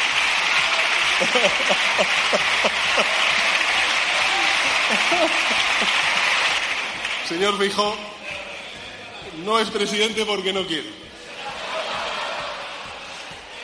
Es más, ha llegado a proclamar que es el primer español que renuncia a ser presidente del gobierno pudiendo ser. Y hoy la nueva ministra portavoz le ha respondido. Yo creo que, que el sentido del humor es una de las máximas expresiones de inteligencia. Pero también les voy a decir algo. Cuando no hay argumentos, uno cae rápidamente al insulto. Sinceramente les diré, creo que la mayoría de los españoles no se sienten reconocidas en ese tipo de expresiones, incluso ni los votantes del Partido Popular. Y los ciudadanos eh, esperan especialmente de los dirigentes eh, políticos eso sí, el Partido Popular ha rechazado en el Senado ilegalizar los partidos independentistas como pedía Vox y Bandos porque también ha rechazado que la mesa del Senado no admita trámite la amnistía. A ver en qué acaba esto. ¡Viva el vino! Gracias, Lorena. Javier Ortega, buenas noches. Muy buenas noches. Belén Sarriá, buenas noches. Muy buenas noches. Cristina Casabón, buenas noches. Buenas noches. E Irene Sánchez. ¿Qué, tal? Buenas noches. Bueno, estoy bien rodeada hoy. ¿Por dónde queréis empezar? ¿Tic patológico o no? Yo empezaría, fijaos, que, que tenía ganas, ¿no? De, hablar de la nueva ministra de Igualdad. Yo creo que, que mm, realmente no, no, no, sabemos cómo va a ser el perfil que tenga esta nueva ministra, como no, no tiene un currículum que nos pueda dar ninguna pista sobre qué tipo de políticas va, va a hacer. A mí sí que me gustaría que, que abordara asuntos que en la anterior legislatura nos, abordó, nos abordaron que, en la que creo que estamos de acuerdo todas las mujeres, de igual eh, de qué sensibilidades sean, y es eh, mm, de verdad en la conciliación, en el trabajo, en poder llegar a, buenos puestos de trabajo, creo que es algo que, que no es por hablar constantemente de Irene Montero, pero que, que eso no lo supo abordar y que ella, bueno, se centró en otros temas. Entonces, a mí sí que creo que además viniendo del PSOE, bueno, tiene que, abordar temas eh, eh, temas más sociales, que es en lo que consiste el Ministerio de Igualdad, pero sí que me gustaría que abordara esto que afecta realmente a todas las mujeres y las que creo que se van a sentir todas identificadas. Bueno, mm, alabó un poco la gestión de Montero, le dio las gracias cuando recogió la cartera y entre las cosas que, que planteó conseguir, en, bueno, no mencionó nada de estas cosas laborales, pero por ejemplo, sí que pidió eh, una especie de pacto de Estado para solucionar pues la violencia de género que sigue habiendo mm, muchas muertes, claro. Sí, efectivamente, creo que no es, eh, son compatibles ambas. Digo que, que, creo que también es momento de abordar otros asuntos en los que no se están centrando el Ministerio de Igualdad y ya que existe, a mí mm, creo que es importante que, esto se aborde. Bueno, yo me conformo con que no siga el mismo perfil, la misma línea de la exministra, porque evidentemente no solamente ha hecho las chapuzas de la legislatura, sino que además eh, se ha creado muchísimos más eh, asesinatos ¿no? en los últimos años y luego además pues todos los violadores que salen, que van a salir eh, a, futuro a, a, la calle, ¿no? Por tanto, yo con que no siga esa misma línea ya me conformo. Sí que creo que es un tema, sobre todo este sábado, si no me equivoco, ya es el, es el día, ¿no? El viernes, Ah, ¿es el viernes? Disculpa. Eh, es el 25, 25 de noviembre, es el, el, día contra la violencia de, de, género. Sábado, sí. sábado. correcto. Entonces, bueno, yo creo que es un, momento para dar eh, paso a ver que, que cómo, cómo se mueve o cuál es la hoja también de ruta de, esta nueva eh, ministra, ¿no? Yo creo que es algo que lo tenemos siempre presente, independientemente del partido político que esté que esté al frente, que esté gobernando. Y yo creo que, que todos los partidos, a excepción que una vez también, sí, Vox ha sido un poco porque él, eh, Vox siempre ha dicho que ellos condenaban cualquier tipo de violencia, que sí, que estamos de acuerdo, estamos de acuerdo, pero que también es cierto que desgraciadamente hay más mujeres asesinadas en manos de exparejas, maridos o tal, que no hombres, ¿no? Por tanto, es un problema y es algo que tenemos que, abordar y tener encima de la mesa. Pero también es algo que me gustaría destacar, que es, por ejemplo, algo que, que es como los salarios, ¿no? Que es cierto que ya no hay empresas a día de hoy en los que la mujer cobra menos o un porcentaje inferior al hombre haciendo la misma tarea, pero existe todavía. Entonces yo creo que es algo que se tiene que ya eh, que, tiene ya que acabar. Por tanto, estos son temas. Bueno, es lo que así ahora sí se me ocurre que creo que todavía tenemos eh, en el siglo XXI que, que bueno pues que, dar ya carpetazo, pero seguro que hay muchos más que eh, si están en el frente de este ministerio, pues que tendrán que que abordar, ¿no? Eh, yo creo que, es un tema que a mí lo que más me preocupa es sobre todo lo, todo lo sufrido por la ley del solo sí es sí, todos los violadores, cómo sufren las víctimas y que y el, a veces incluso el poco respaldo que se le ha dado a esas a esas víctimas. Por eso creo que para el PSOE, para poder limpiar la imagen del Ministerio de Igualdad, esta es una oportunidad abordar este, esta materia que no va eh, no es ideológico. Pero vas a deshacer alguna de las cosas que ha dejado Montero. ¿O pues no se va a atrever? Digo yo que si no se atrevió siendo presidente, no lo va a hacer no ahora. Lo va a hacer ahora. Lo único que ha hecho es cortar cabezas. La principal ya la ha deshecho, que es la ley del solo sí es sí. bueno, deshecha no está, ahí está. está mejorada. no, está deshecha. Eh, la cuestión es cuando tú apruebas una ley más favorable, de acuerdo con el artículo 9.3 de la Constitución, tú tienes que seguir aplicando a aquellos condenados anteriormente, que incluso aunque aunque la del tipo penal, se van a seguir beneficiando la de. cambió, pero se fue aprobada gracias al PSOE, con lo cual que no se nos olvide. Al PP. Y, perdona, al PSOE, bueno, pero que el PSOE, sí, sí, sí, claro, digo que sus votos, por eso salió salió adelante. Sí, sí, se cambió gracias al PP y al PSOE, pero salió adelante por los votos del PSOE. Sí. A ver, yo creo que lo que sí que ha conseguido Montero es que al final mm, se deja de hablar de la propia utilidad del Ministerio de Igualdad, que a mí me parece que es el trasfondo del asunto, para acabar hablando de la propia ministra de Igualdad, lo cual es muy mala noticia. Eh, probablemente la, la, nueva ministra, a poco que mejore su capacidad de gestión, su labor será mejor que su predecesora, porque realmente eh, la herencia que deja Irene Montero es, en mi opinión, mm, muy pobre en cuanto a hechos y, muy mala en cuanto a la faceta mediática para, en, en, fin, una pésima gestión política para encima no haber conseguido nada mínimamente positivo.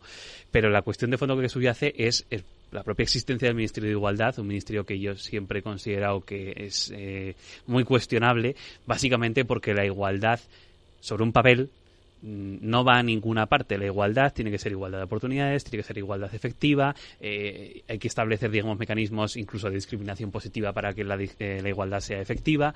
Entonces, eh, es decir, si no la acompañas otras competencias, por ejemplo, política social, o políticas laborales, no tendría mucho sentido. Entonces, yo creo que es un ministerio que como tal, más allá de hacer campañas de concienciación, queda muy vacío de contenido. Que podría ser una secretaría, ¿no? Probablemente podría ser una secretaría de Estado perfectamente integrado eh, en el Ministerio de Asuntos Sociales o en el Ministerio, pues sí, de Empleo, si se le da un enfoque eh, encaminado a la conciliación laboral. Entonces, eh, esa es la cuestión. Y yo ahí sí que creo, por los antecedentes, porque este ministerio ya existió durante casi ocho años con Zapatero y adoleció de este problema, es que va a estar vacío de competencias, sea quien sea la ministra. Entonces, en fin. Eh, una última cuestión. A mí me hubiese hecho gracia ver a un ministro de igualdad, también he de decirlo, según qué perfiles. Bueno, cuando se hacían quinielas, yo decía, es que lo que peor que puede hacer el PSOE es coger a un hombre, o sea, poner a un hombre en el en Sí, pero igualdad lo, digo también porque cuando se habla de igualdad, es verdad que pensamos en igualdad se piensa en la mujer, pero efectivamente que el colectivo LGTBI ha apretado muy fuerte estos años por hacerse con su espacio de opinión y precisamente por eso han tenido muchas fricciones con el Partido Socialista. Eso también es una cuestión interesante, que el Ministerio al final ha dejado de lado esa parte de sus posibles competencias. Yo solo quería añadir, bueno, cuando he visto el debate, pues eh, había como mucho interés en saber eh, su posición en, en relación con el tema trans, ¿no? Si es transfoba. Y yo, como, como decías al principio, eh, creo que también tenemos que evolucionar un poco, ¿no? Dentro del debate feminista y sacar temas que tengan que ver menos con la identidad, con cómo Con la ideología, ¿no? con la- bueno, con la ideología identitaria con respecto a la mujer, que al final se basa en un mercadeo de etiquetas, ¿no?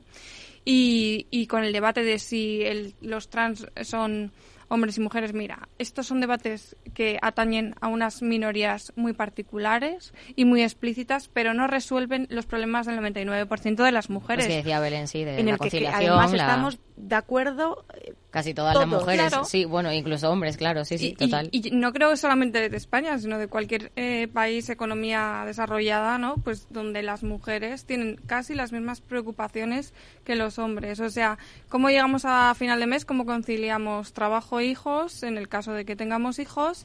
Y cómo eh, conseguimos, ¿no? Pues eh, llegar a ascender ¿no? En- dentro de nuestras empresas ¿no? y, cómo tenemos más a lo mejor eh, facilidades ¿no? o, o ventajas de discriminación positiva en el caso de, de que no podamos eh, llegar a, a ascender laboralmente hablando.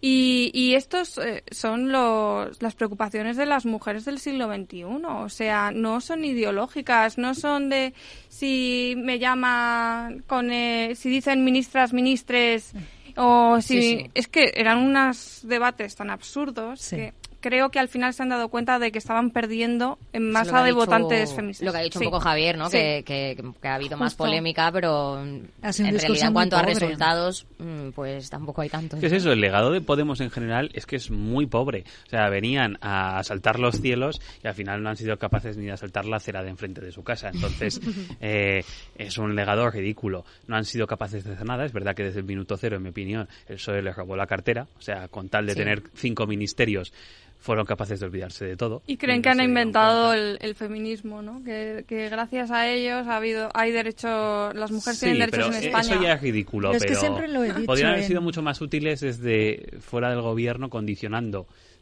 todas las votaciones parlamentarias y consiguiendo eh, aplicaciones reales con consignación presupuestaria al estilo de lo que hace el PNV cuando se trata de competencias enmiendas forales. Entonces, eh, la realidad es que Podemos ha tenido contenidos vacíos de, conte- de, de competencias, excepto en el caso de empleo, y además el legado ha sido ridículo porque para cuatro medidas que han tomado, El, el las Ministerio han tomado de mal. Trabajo sí que, sí que ha sacado sus reformas. Justo. Pero porque ya no es Podemos, ya, ya es Sí, Yolanda. han- han es que no, terminado se fue un poco durante la legislatura. Yolanda se convirtió Bueno, en es Yolanda la y Podemos fue que un hemos poco... tenido. Yo me confundí Bueno, con, ya- con el análisis. Yo pensaba que estas dos pirujas, la Irene y Ione, le iban a hacer la cama a Yolanda porque ella no había obtenido unos buenos resultados electorales ¿no? en, en las últimas elecciones, pero luego, pues como ella ha sido designada a dedo, lo- dicho por ella misma, por, por Pedro Sánchez, ¿no? Y al final, pues eh, se ha arrinconado a las otras dos desde, desde, desde también el propio ejecutivo, Sí, sí. pues no ha, pues por eso ha ganado Yolanda, pero no porque sea más lista o perspicaz, porque la pobre no. Hombre, pero no la formación que tiene que tiene Yolanda Díaz no es la que tiene la Belarra e Irene Montero. Entonces yo creo que ha, ha- sabido Y muy también bien. la opinión pública, ¿no? Es lo que hablábamos de las polémicas. Yolanda bueno, no ha y la tan- interna, porque realmente Y a nivel interno. ahora mismo ya mm,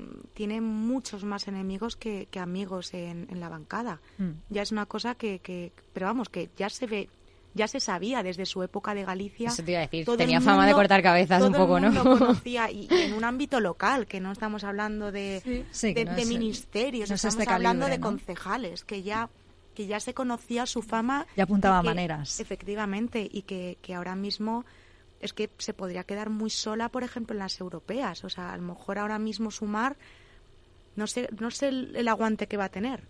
Bueno, Bueno, eso, Es eso un digo. asunto importante porque en la entrevista que, que- que hemos tenido hace un ratito eh, decía que la clave de que Sánchez esté cediendo tanto para mantenerse en, como presidente del gobierno es porque si no repetía otra legislatura igual perdía un cargo en Europa y es su objetivo final. que era el que decíamos, ¿no? Cuando iba a ser So- presidente, cuando quería agotar esta legislatura Sí, para luego poder ser presidente, que al final es Pero a ver, bueno, eso son especulaciones, a mí no, no me sorprendería, o eso, o algún destino final en la OTAN, pero bueno, ya se verá, porque para eso Bueno, porque yo creo que tiempo. Pedro Sánchez no tiene tanta mala prensa a nivel internacional. Yo creo que es como su- más su- sofisticado su que no a en nivel de España. exterior, en mi opinión, es bastante brillante. De hecho, puede Sí. que sea lo mejor que haya hecho, sobre todo teniendo en cuenta también el antecedente previo de Rajoy, que fue nulo en política exterior. O sea, realmente es para que se lo haga eh, mirar. Y él, en ese sentido, está bien formado. Lo, lo bueno que tiene la diplomacia es que no es una política de gestión diaria en la que hay que obtener resultados inmediatos, sino que es un tema de negociación, de gestión, donde ese digamos, eh, con Paul, eh, marketing político, pues igual se luce, se luce más y además él ha sido especialmente habilidoso y sus, y sus asesores también.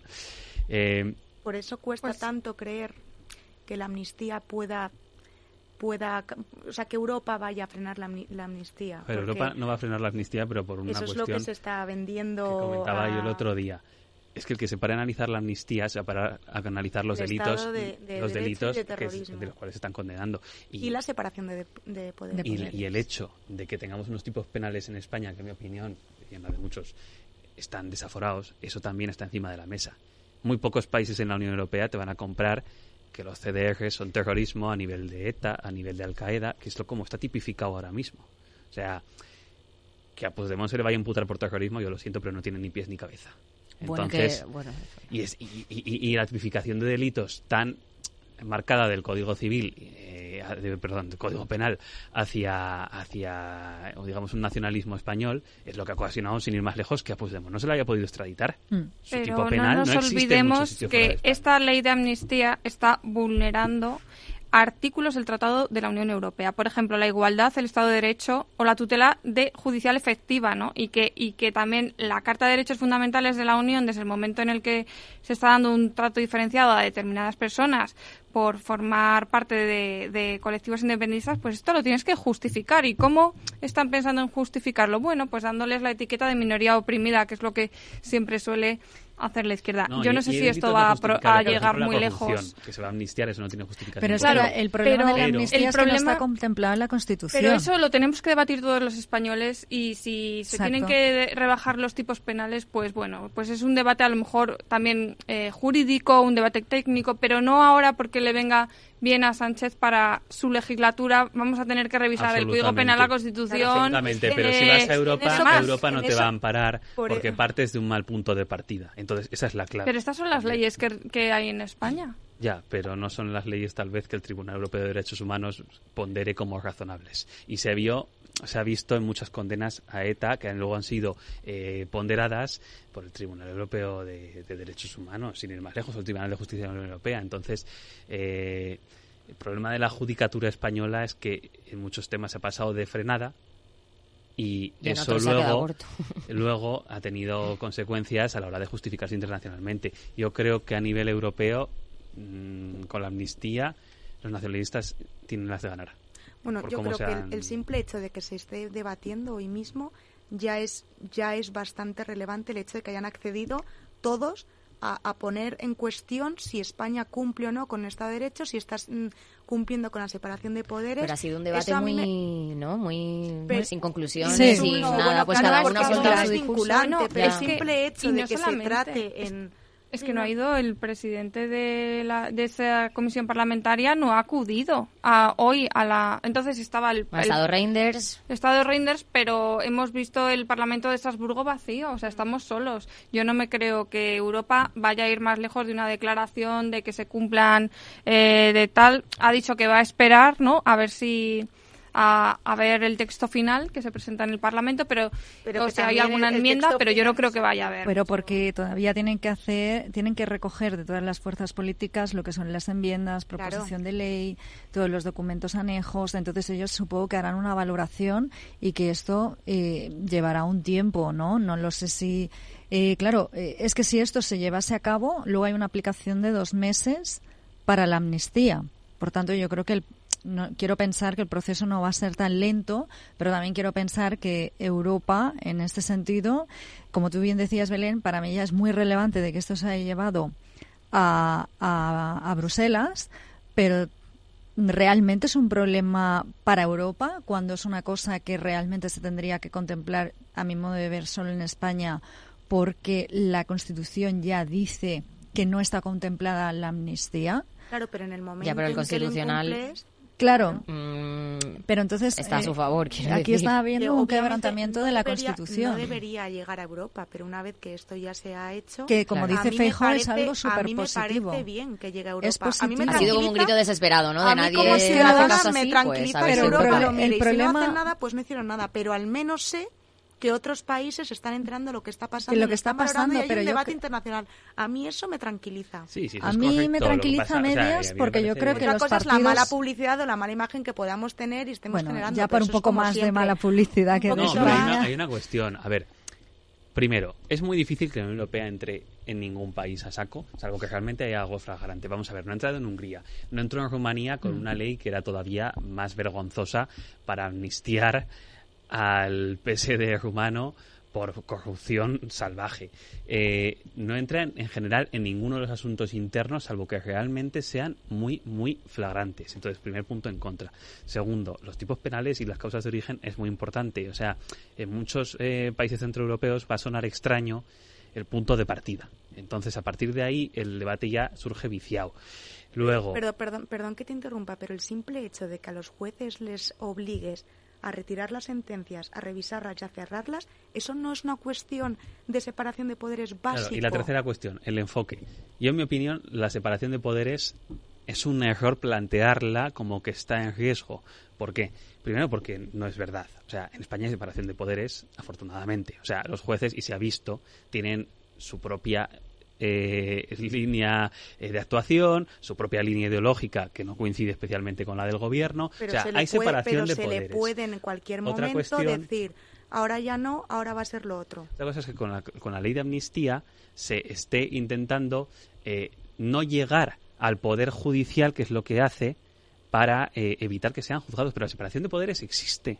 Existe porque el poder judicial existe y es Pero independiente. si existiese y fuese Pero- independiente, No tendrías a continuarían miles de con jueces. sus sentencias. Bueno, Yo creo que la amnistía- protestando contra esto, Pero ¿no? no hay... Yo, yo creo que, vam- vamos a ver, la amnistía a cambio de una investidura, esto es una desviación de poder. Es el nombramiento, el nombramiento O sea, de, de Dolores, eh, el ascenso de Dolores Delgado o el cese de Pérez de los Cobos y otras cosas que han estado pasando en España es desviación de poder. También lo han llamado corrupción política. Llama- sí, es verdad que son palabras muy graves decir que no existe la declaración de, o sea, la separación de poderes en España, porque en teoría existe, pero en la práctica están eh, eh, llevándose a cabo, ¿no? Pues eh, desviaciones de poder eh, de forma muy rápida en, el, en, el, en un periodo de tiempo para negociar una investidura y es normal que la gente esté muy alarmada y que haya discursos tremendistas.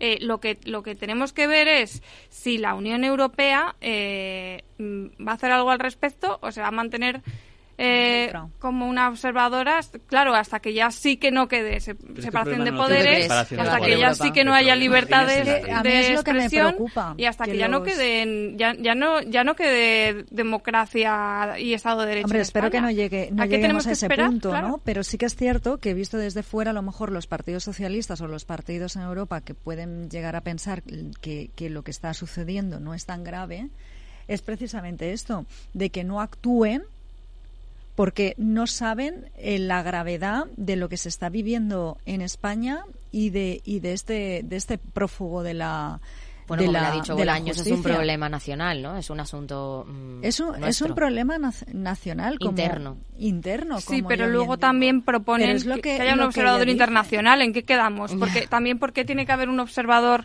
Pues porque lo han internacional. pedido ellos, pues de y demás. Es todo Está absurdo. de, o sea. de- de- de la butad política, efectivamente, que sabe que entra, es todo bastante ridículo. Pero el problema de la ley de amnistía es la ley de amnistía. O sea, es que sue- va a sonar muy ridículo en Bruselas decir que en España no hay separación de poderes, porque simplemente es mentira. Pero y eso lo sabe todo el pero sí mundo. que Entonces, control sobre los jueces. Sí. Pero, precisamente. Para mí, controlar a los jueces es que se rompe una separación. Es que esa no es, que Pero esto lleva pasando hace tiempo, es que ¿no? no Con los insultos a los jueces. con los fachas con toga, no sé. Lleva pasando estás- tiempo estás- todo No, esto. eso, es, eso es para mí No se renueva el Consejo General del Poder Judicial Pero eso, eso también es culpa del PP, ¿eh? no solo del Sí, PSOE. y tiene mayoría conservadora, entonces no es no es verosímil. O sea, eso es del no es PP y el. PSOE, que se es como cuando. Feijóo dice que no quiere ser presidente de gobierno, pues no es verosímil. Simplemente no puede. Pues esto es igual. En España hay separación de poderes y la va a seguir habiendo, porque si ahora mismo Esa declaración tú ha- de Sánchez, ya que la hemos puesto, o sea, ha sido muy macarra. El tic patológico y ese. El tic, pa- le el tic dicho patológico es que es como es un narcisista eh, declarado. Es un poco de cinismo. Yo considero que Y- el- y- aquí no tiene que haber Y ideologías. aquí hay que llamar las cosas por su nombre. y que está claro, narcisista del está libro claro y que Pedro está. Sánchez lo único que le, le ha interesado es mantenerse en el poder, lo ha conseguido, es un, es un crack. Pero sí que yo lo llevo diciendo desde hace mucho tiempo y es que considero que el bipartidismo, en este caso PP, PSOE, E, son los únicos que creo que pueden hacer algo para frenar todo lo que viene a ser eh, el poder judicial, lo que viene a ser la politización de los mismos. Por tanto, eh, estamos aquí ante un, yo creo que es que se están solapando digamos dos temas que por un lado está la amnistía y por otro lado es el, eh, la problemática que llevamos desde hace hace años ese este eh, estancamiento de- del poder judicial no que realmente eh, bueno, está estancado. Es que no, ya llevamos años que no hay. Es una guerra, o sea, es una guerra permanente. Que nadie quiere, Y- quiere mojarse. Yo, yo veía los titulares esta del mañana. CG del Consejo Sí. General del. O sea, De hace es un una guerra judicial en todas las instituciones y a todos los niveles, pero que hace ya un hay- año estaban a punto, lo que es a punto, a Sí, punto, a punto verdad. De llegar a un acuerdo. O sea, hecho estaba. Mm. El problema es que por otra vez, por una cuestión política, rompieron todo Mm. y decidieron que nunca más, pero hecho estaba, con lo cual, de verdad yo siempre lo voy a denunciar, que, que, que esto es... mm, que es vergonzante que, que, que ni PP ni, ni PSOE se pongan de acuerdo. O sea, creo que acuerdo con algo como esto. Aquí no es ni culpa de... Bueno, vamos, es de los dos. Aquí hay una, en, en- en- respecto a ese tema, claramente es un conflicto de intereses y los dos partidos han, impor- han impuesto sus intereses particulares sobre el interés general. Y no hay más Sí, claro. debate, ¿sabes? que es así de claro. Entonces al PP no le interesa renovarlo porque tiene mayoría, una mayoría que no se corresponde con su representación electoral desde hace cinco años y en lugar sale Sí, con el argumento podría- de la elección indirecta a través de los jueces que saben que en el fondo también les beneficia porque viene Que los de- jueces elijan a los jueces. porque probablemente tenga una tendencia algo más conservadora de lo que tendría con una representación parlamentaria. El PSOE apuesta por lo contrario, porque le toca su cuota de poder y la quiere defender, y es así, y no hay más. Y la ley de amnistía, en cualquier, y eso sí que es un problema español, y lo que nos debería dar ver- vergüenza es, primero, que se haya propuesto como se ha propuesto, a cambio de, un- de una investidura, y a cambio de siete votos, cuando el PSOE ni nunca lo ha pensado, ni ha estado de acuerdo, ni nada por el estilo, ni es eh, admisible.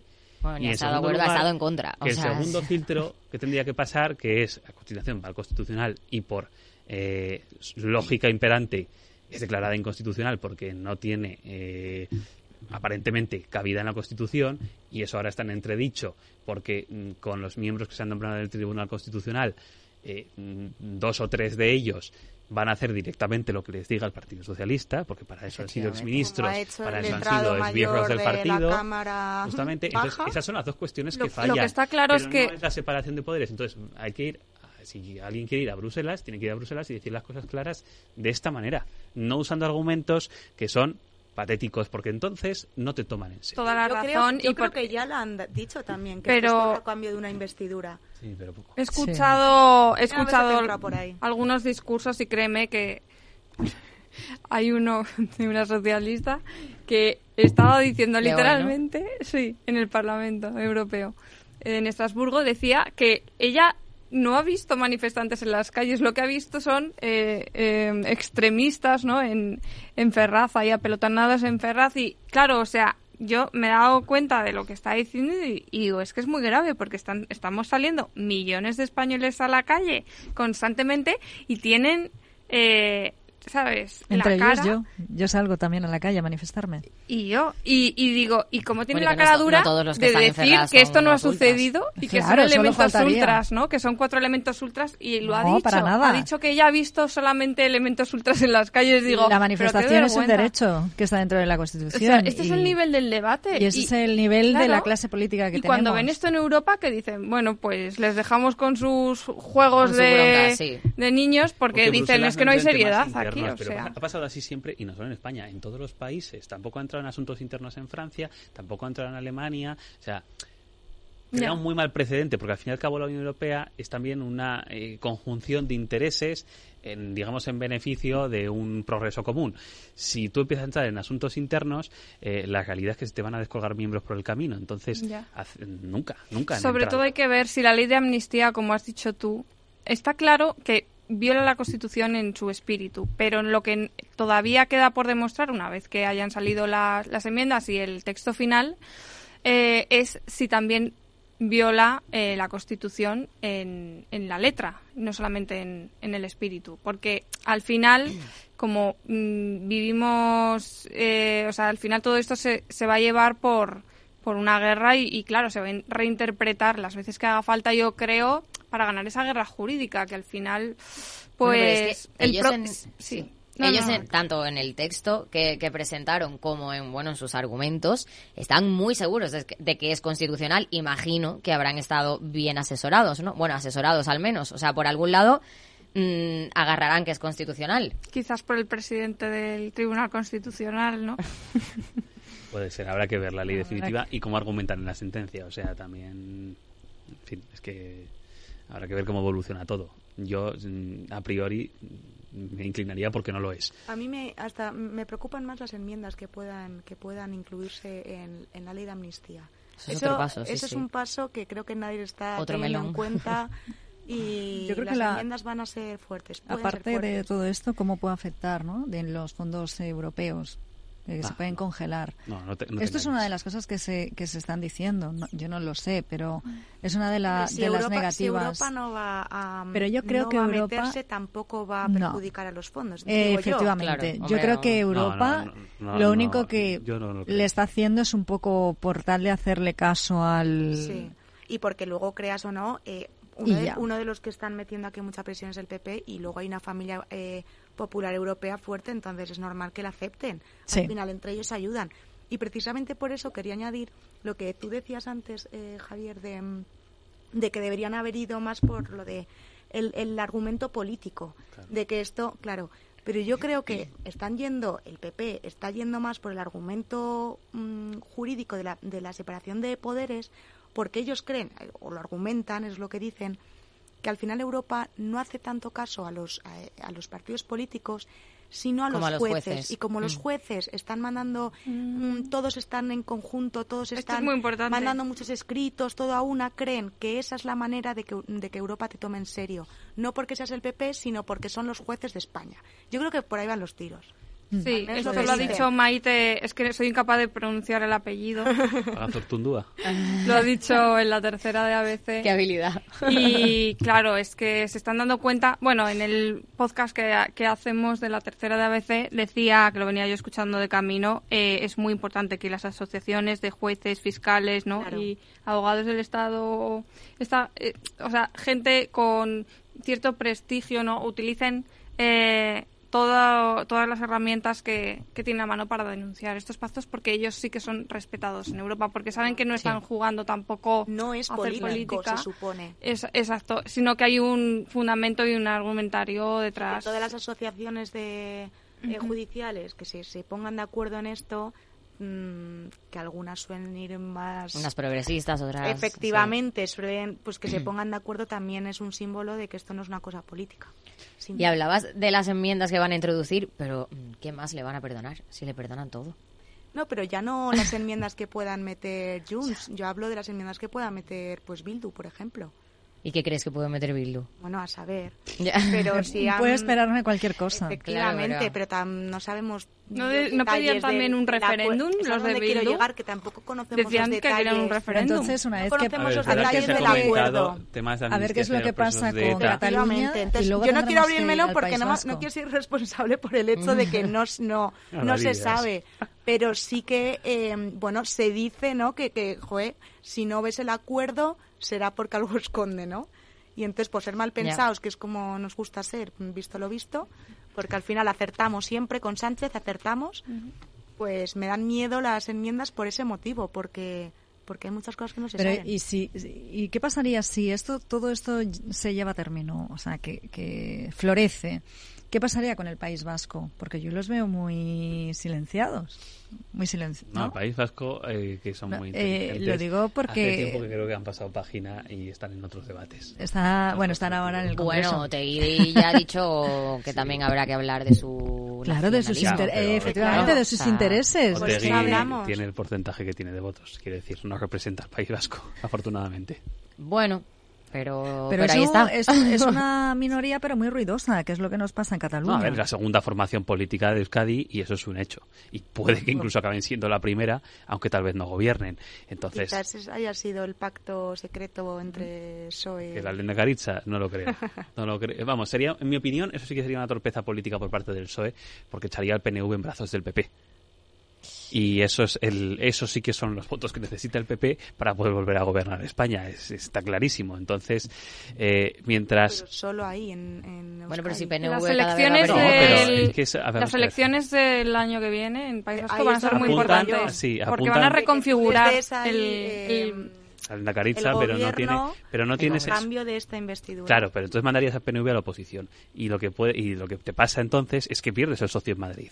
Pero es que Porque no le va a mandar Sánchez, es que va a perder votos porque ha tenido una mala jugada, que se la explicó Feijóo el segundo día del debate de, de investidura, y, y le va a salir mal. Va a perder muchísimos votos ¿quién? El PNV dices. y el PNV y quizás Sí. recapacite y cambie en su- PNV mayor- en País Vasco no hay mayorías absolutas, por la propia configuración del Parlamento Mm. vasco. Entonces, ahí el partido bisagra siempre la tercera fuerza política, en este caso Sí. el PSOE. Pero hay el muchas PSOE provincias que le puede arrebatar Bildu. Sí, que igual en vez de 30 diputados como ahora saca 25 y empata Pues con por Bildu. eso mismo digo que si el PSOE es quien lo decide, a lo mejor ya está pactado que si se da esa situación, Que quien, que- en lugar de que sea la tercera, la tercera fuerza, o sea, en lugar, bueno, vamos, Bueno, que chicos, sería PNV. Un segundo que nos vayamos a, Publicidad a y publicidad y ahora volvemos. En la Comunidad de Madrid tenemos un compromiso.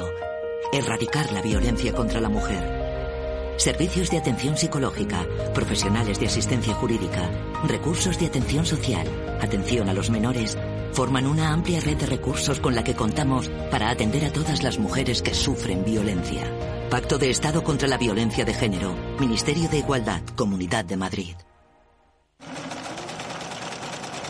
Renovar esos pantalones vintage de tu abuelo que ahora tú tanto te pones es un plan redondo. Como el plan que tenemos en la Comunidad de Madrid, en el que contamos contigo para darle muchas oportunidades a los residuos. ¿Te sumas a la economía circular? Comunidad de Madrid. Chinchón, con su icónica plaza, escenario de grandes películas de la historia, el túnel de Zacatín bajo la singular Plaza Mayor de Colmenar de Oreja, el Museo de Cine de Villarejo de Salvanés, el impresionante Palacio de Goyeneche de Nuevo Baztán, primer proyecto urbanístico. Imposible contarte en tan poco tiempo todo lo que puedes descubrir en las villas de Madrid. El mejor estilo de vida del mundo. Comunidad de Madrid. Cuando formamos parte de algo más grande, la inercia nos impulsa en una sola dirección. Es el momento de avanzar juntos. El Fondo Renta 4 Activos Globales invierte en las mayores compañías del mundo y en las megatendencias que mueven a toda la sociedad. Entra en renta4gestora.com y descúbrelo. Renta 4 Gestora. Creciendo juntos. Categoría de riesgo 3 sobre 7. Puede consultar la información legal del fondo en renta4gestora.com y en cnmv.es. Lauri, decidido. La despedida la hacemos en Gandía. Prepara el bikini. Lauri, que en Gandía vive el ex de Jesse. Que nos vamos a Málaga. Lauri, que no. Que dan mal tiempo. A Bilbao. Pinchos y party. Lauri, una cosita. Que al final es despedida conjunta. Te hago administradora del grupo que no puedo más.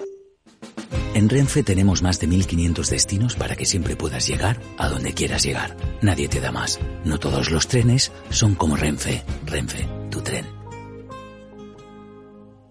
Este es un mensaje para todos los oyentes de radio y es solo para decir gracias. Gracias por dedicarnos tres horas cada día. Gracias por escucharnos en casa, en el coche, en el trabajo, en un móvil o donde sea, en directo o en podcast. Gracias por tu fidelidad, porque gracias a ti, la radio sigue siendo un gran medio, el más creíble, en el que más confías y el que mejor te informa y entretiene. El medio del día a día, de la actualidad al instante y que te acompaña siempre estés donde estés. Radio Value, la Asociación de Radios Comerciales, te da gracias a ti. ¿Qué es ir más allá? Con Arval podrás llegar donde te propongas de la forma más sostenible y asegurar un mundo mejor contribuyendo a la seguridad en carretera, al futuro de las ciudades y a la calidad de vida. Ser responsable sin tener miedo al liderar el cambio. Arval, la transición energética arranca aquí. Más información en arval.es.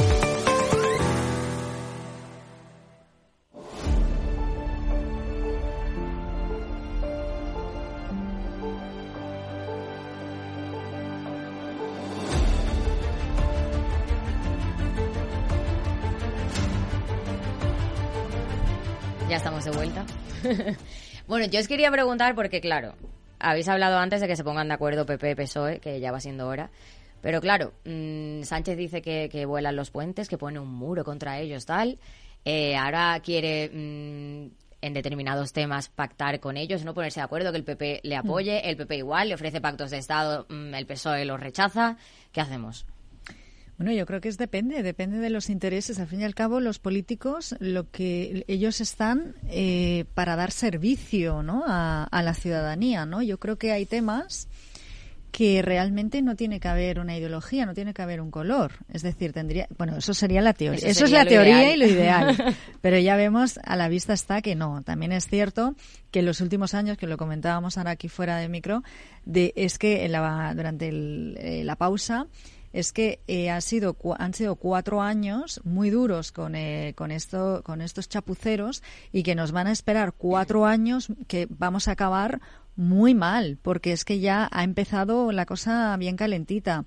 Por tanto, es, es, eh, es de entender, a mi modo, que también eh, la oposición, en este caso el Partido Popular, que en determinados temas o que quieran llegar a acuerdos también es un poco chocante, pero que al mismo tiempo hay también asuntos pues que no tendría que haber color y que se tendría que dejar de lado esos conflictos no políticos e ideológicos por ejemplo el artículo 49 de la Constitución que, sí. es que estoy obsesionada con ello sí, sí. porque es que me parece una estupidez que a día de que hoy todavía, todavía no, no, lo hayan conseguido ya. estaban a punto también habían hecho que si la foto, se hicieron cuántas fotos, sí. me acuerdo, creo que era Bolaños sí, sí, y Gamarra, puede ser, que es una que es lo de cambiar eh, la palabra disminuidos, disminuidos por mentales, palabras ¿no? eh, por personas con discapacidad, sí. puede ser. Uh -huh. Bueno, para y si con eso no se han puesto de acuerdo, claro. yo no tengo es que la, clase... esperanza en este PP y en este PSOE, no tengo Pero ¿qué tiene que pasar? Que se vaya Sánchez y se vaya Feijó, porque yo creo que también ya los que propios se vaya del partido, Sánchez, ¿no? porque yo diría yo que, creo se que vaya se que ir Sánchez, el problema es Sánchez yo sí que le veo una persona más coherente eh, que, que sí. al menos negocia que, que luego que no digo siempre porque con el CGPJ recordemos que no fueron capaces pero es que precisamente yo creo que fue el CGPJ lo que al, lo que le hizo al PP y al PSOE romperlo todo porque se sintieron engañados porque bueno recordemos se sintieron engañados porque se suponía que lo iban a pactar si no se iba a renovar el, el, el, código penal y dijeron que no, que no, que no, que no, que no. Justo. Eso el PSOE dijo que no, que no, que no. Les prometió Bolaños que no, mm. que no.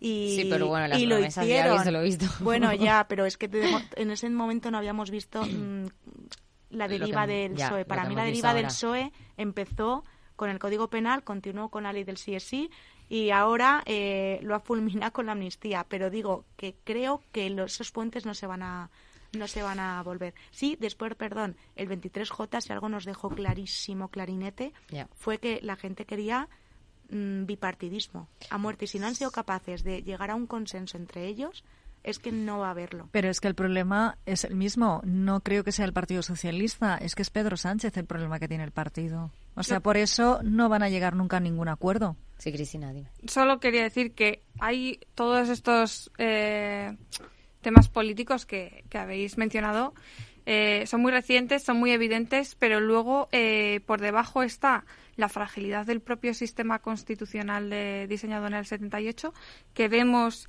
que ya, eh, por así decirlo, España carece de autoridad positiva o instrumentos legales para, para hacer frente a las fuerzas de la disgregación y cómo paralelamente estamos viendo que vuelve a emerger una mentalidad muy particularista, muy del qué hay de lo mío. Se utilizan eh, el Congreso ya solamente como una cámara territorial donde van los eh, reinos de taifas, ¿no? A, a, con la, por así decirlo, a, a extraer, ¿no? Del, del gobierno central y bueno, pues estamos viendo que España va a ser diseñada por unos grandes campesinos, que son las élites vascas y los y los y las élites catalanas. ¿A dónde nos lleva esta gente? Pues a toda la desarticulación de un proyecto eh, de vida en común. O sea, eh, ahora mismo cuando queremos pensar en el futuro de la nación o en el futuro de, de España,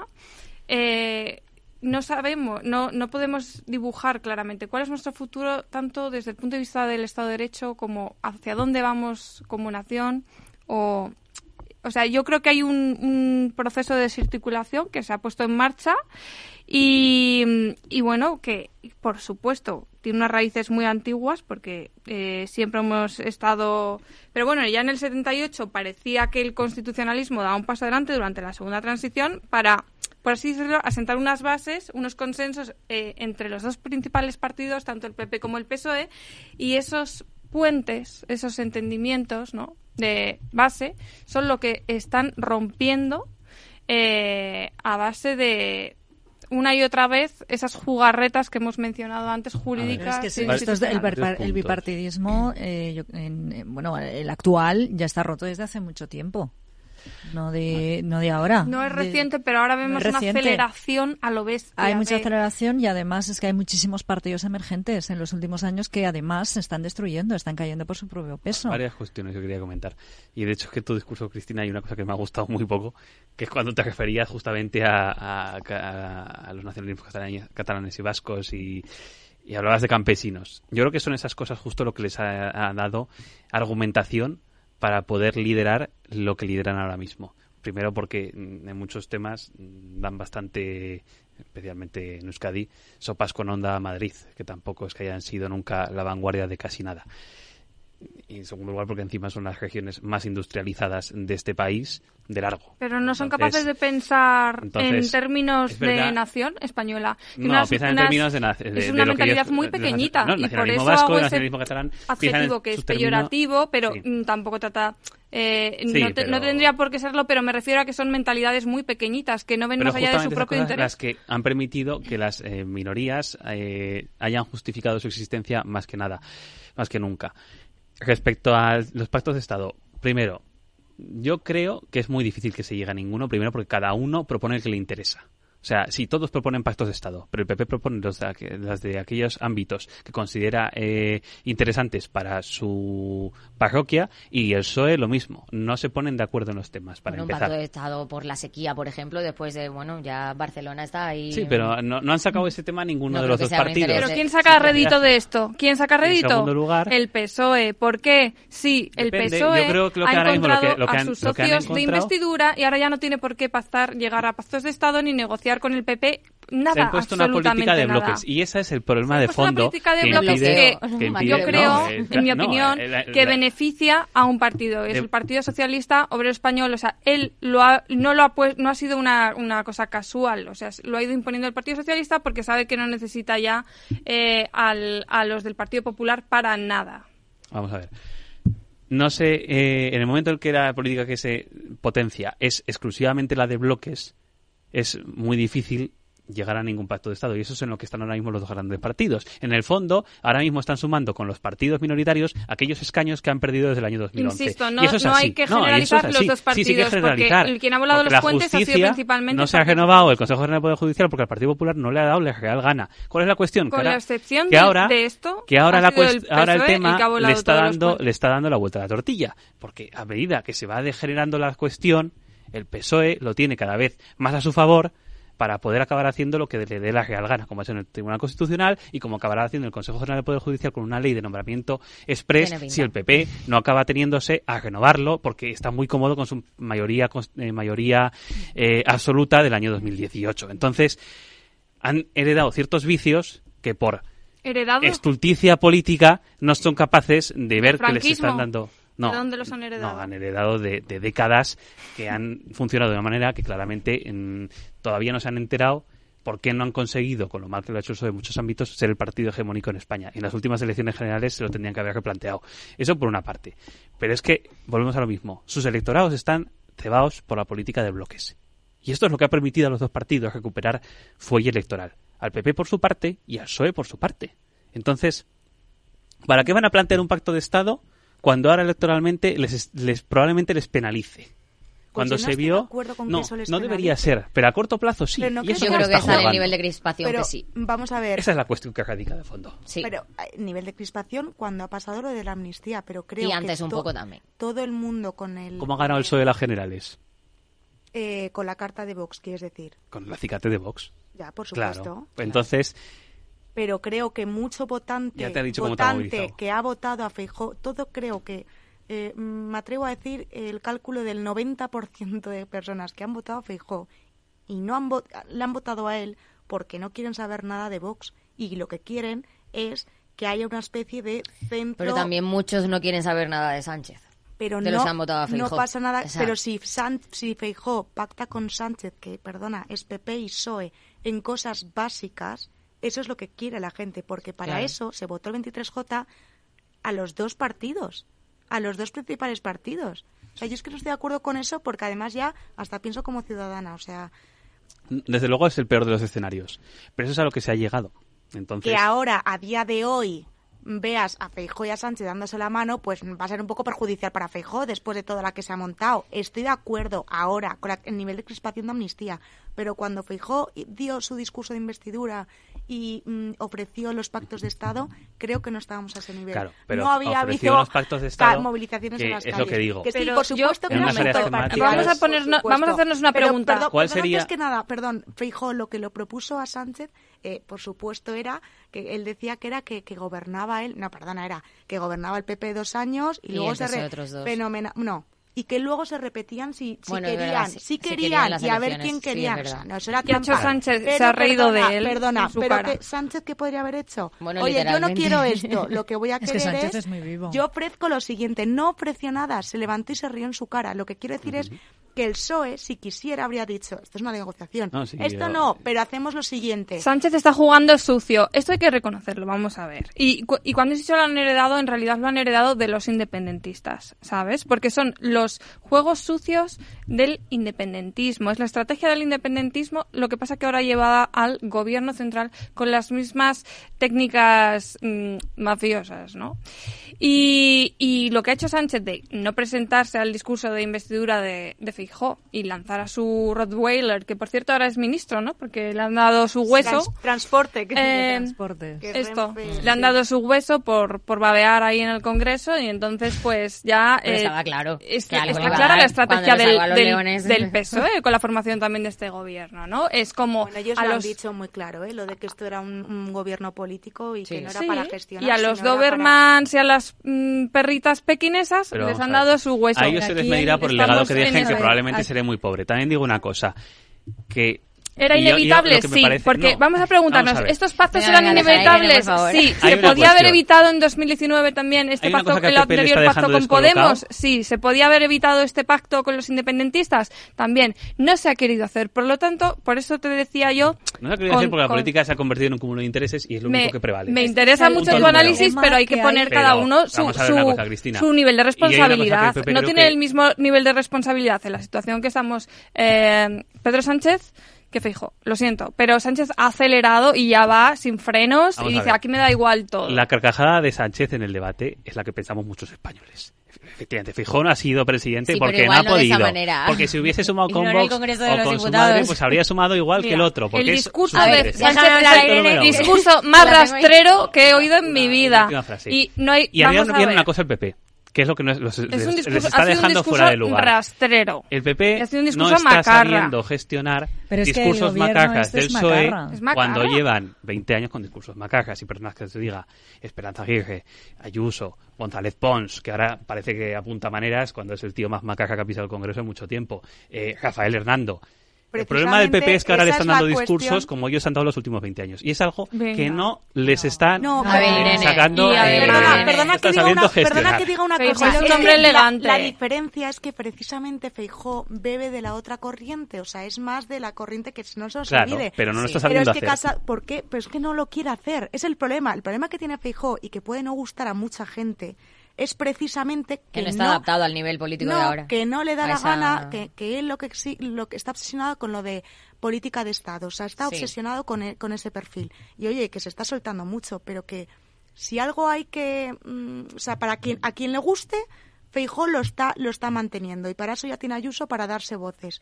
Pero que él es, Es que Ayuso quiere sacar crédito contiene político a de los eso. votantes que de otra forma se irían Lo a que Vox. tendría ¿eh? que hacer es el primer, o sea, yo si fuera Pero su estrategia, le diría, da el primer paso, ciudadanos. porque con eso igual obtienes No, resultados. Es que A a mí una de las cosas o sea, que me está dando quieres que tanta pena es que eh, el- estamos en- con un gobierno que está solamente mirando eh, iba- por su trasero. Quiero decir, ¿alguien está mirando o en este gobierno van a mirar por los intereses de los ciudadanos? Que para eso hay una parte que, como la democracia eh, que estamos, eh, los han votado y que el resto que no los que hemos para- votado. para Pero no están en eso, no están en eso. Claro, Pero ese si es el el PP fuera eso es que inteligente, y que perdonad que os ponga un preocuparnos símil, también la ciudadanía. repetiría la estrategia que repitió con Pachí López en 2009, creo que fue en el País Vasco. Sí, en el País Soy Vasco tu de socio un- y luego te dejo tirado y luego me quedo con, con tus restos. Que fue lo que jugaron. Y Fijo podía haber jugado ese papel yo te hago de, de socio para evitar que los otros sean tus socios que sí que te están dando un bloque que me impide desalojarte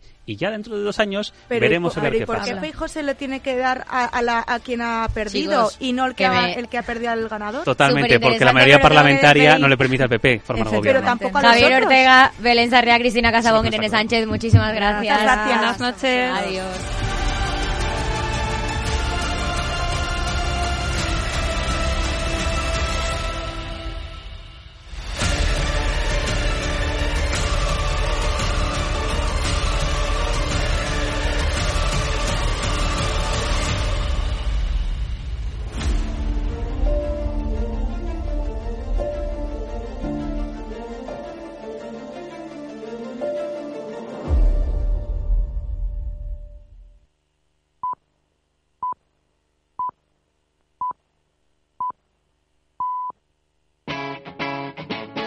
Capital Radio.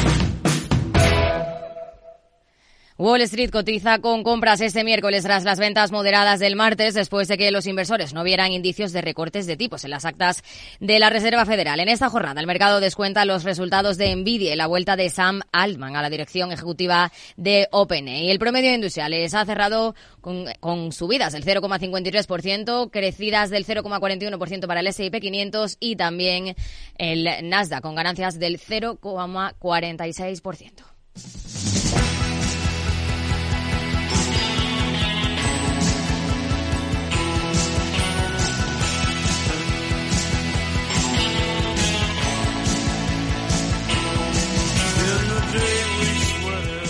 22 de noviembre de 1950 nacía en Estados Unidos Steven Van Sant, músico, arreglista, productor musical, actor, conocido internacionalmente por ser el guitarrista de la E Street Band, la banda que acompaña a Bruce Springsteen, a la que perteneció desde 1975 con Born to Run hasta 1984, año en que decidió separarse y comenzar su carrera como solista, aunque luego regresó al grupo en 1995 y ahí sigue desde entonces acompañando a El Boss. Con este Born to Run nos despedimos en la redacción Lorena Ruiz, en la realización técnica Jorge Zumeta a los micrófonos, una servidora, soy Aida Esquire, un placer haberles acompañado. Mañana volvemos a las 8 de nuevo con Federico Quevedo. Hasta entonces, cuídense, sean felices y escuchen lo que viene aquí en Capital Radio.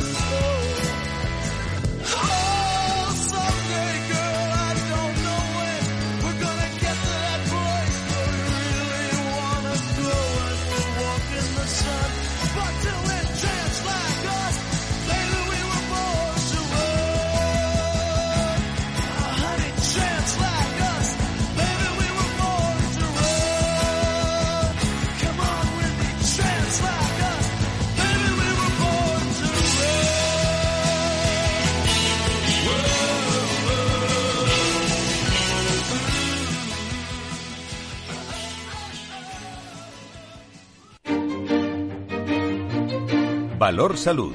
Tiempo de salud. Su actualidad, sus personas, sus empresas. Todos los viernes a las 10 de la mañana en Capital Radio, con Francisco García Cabello.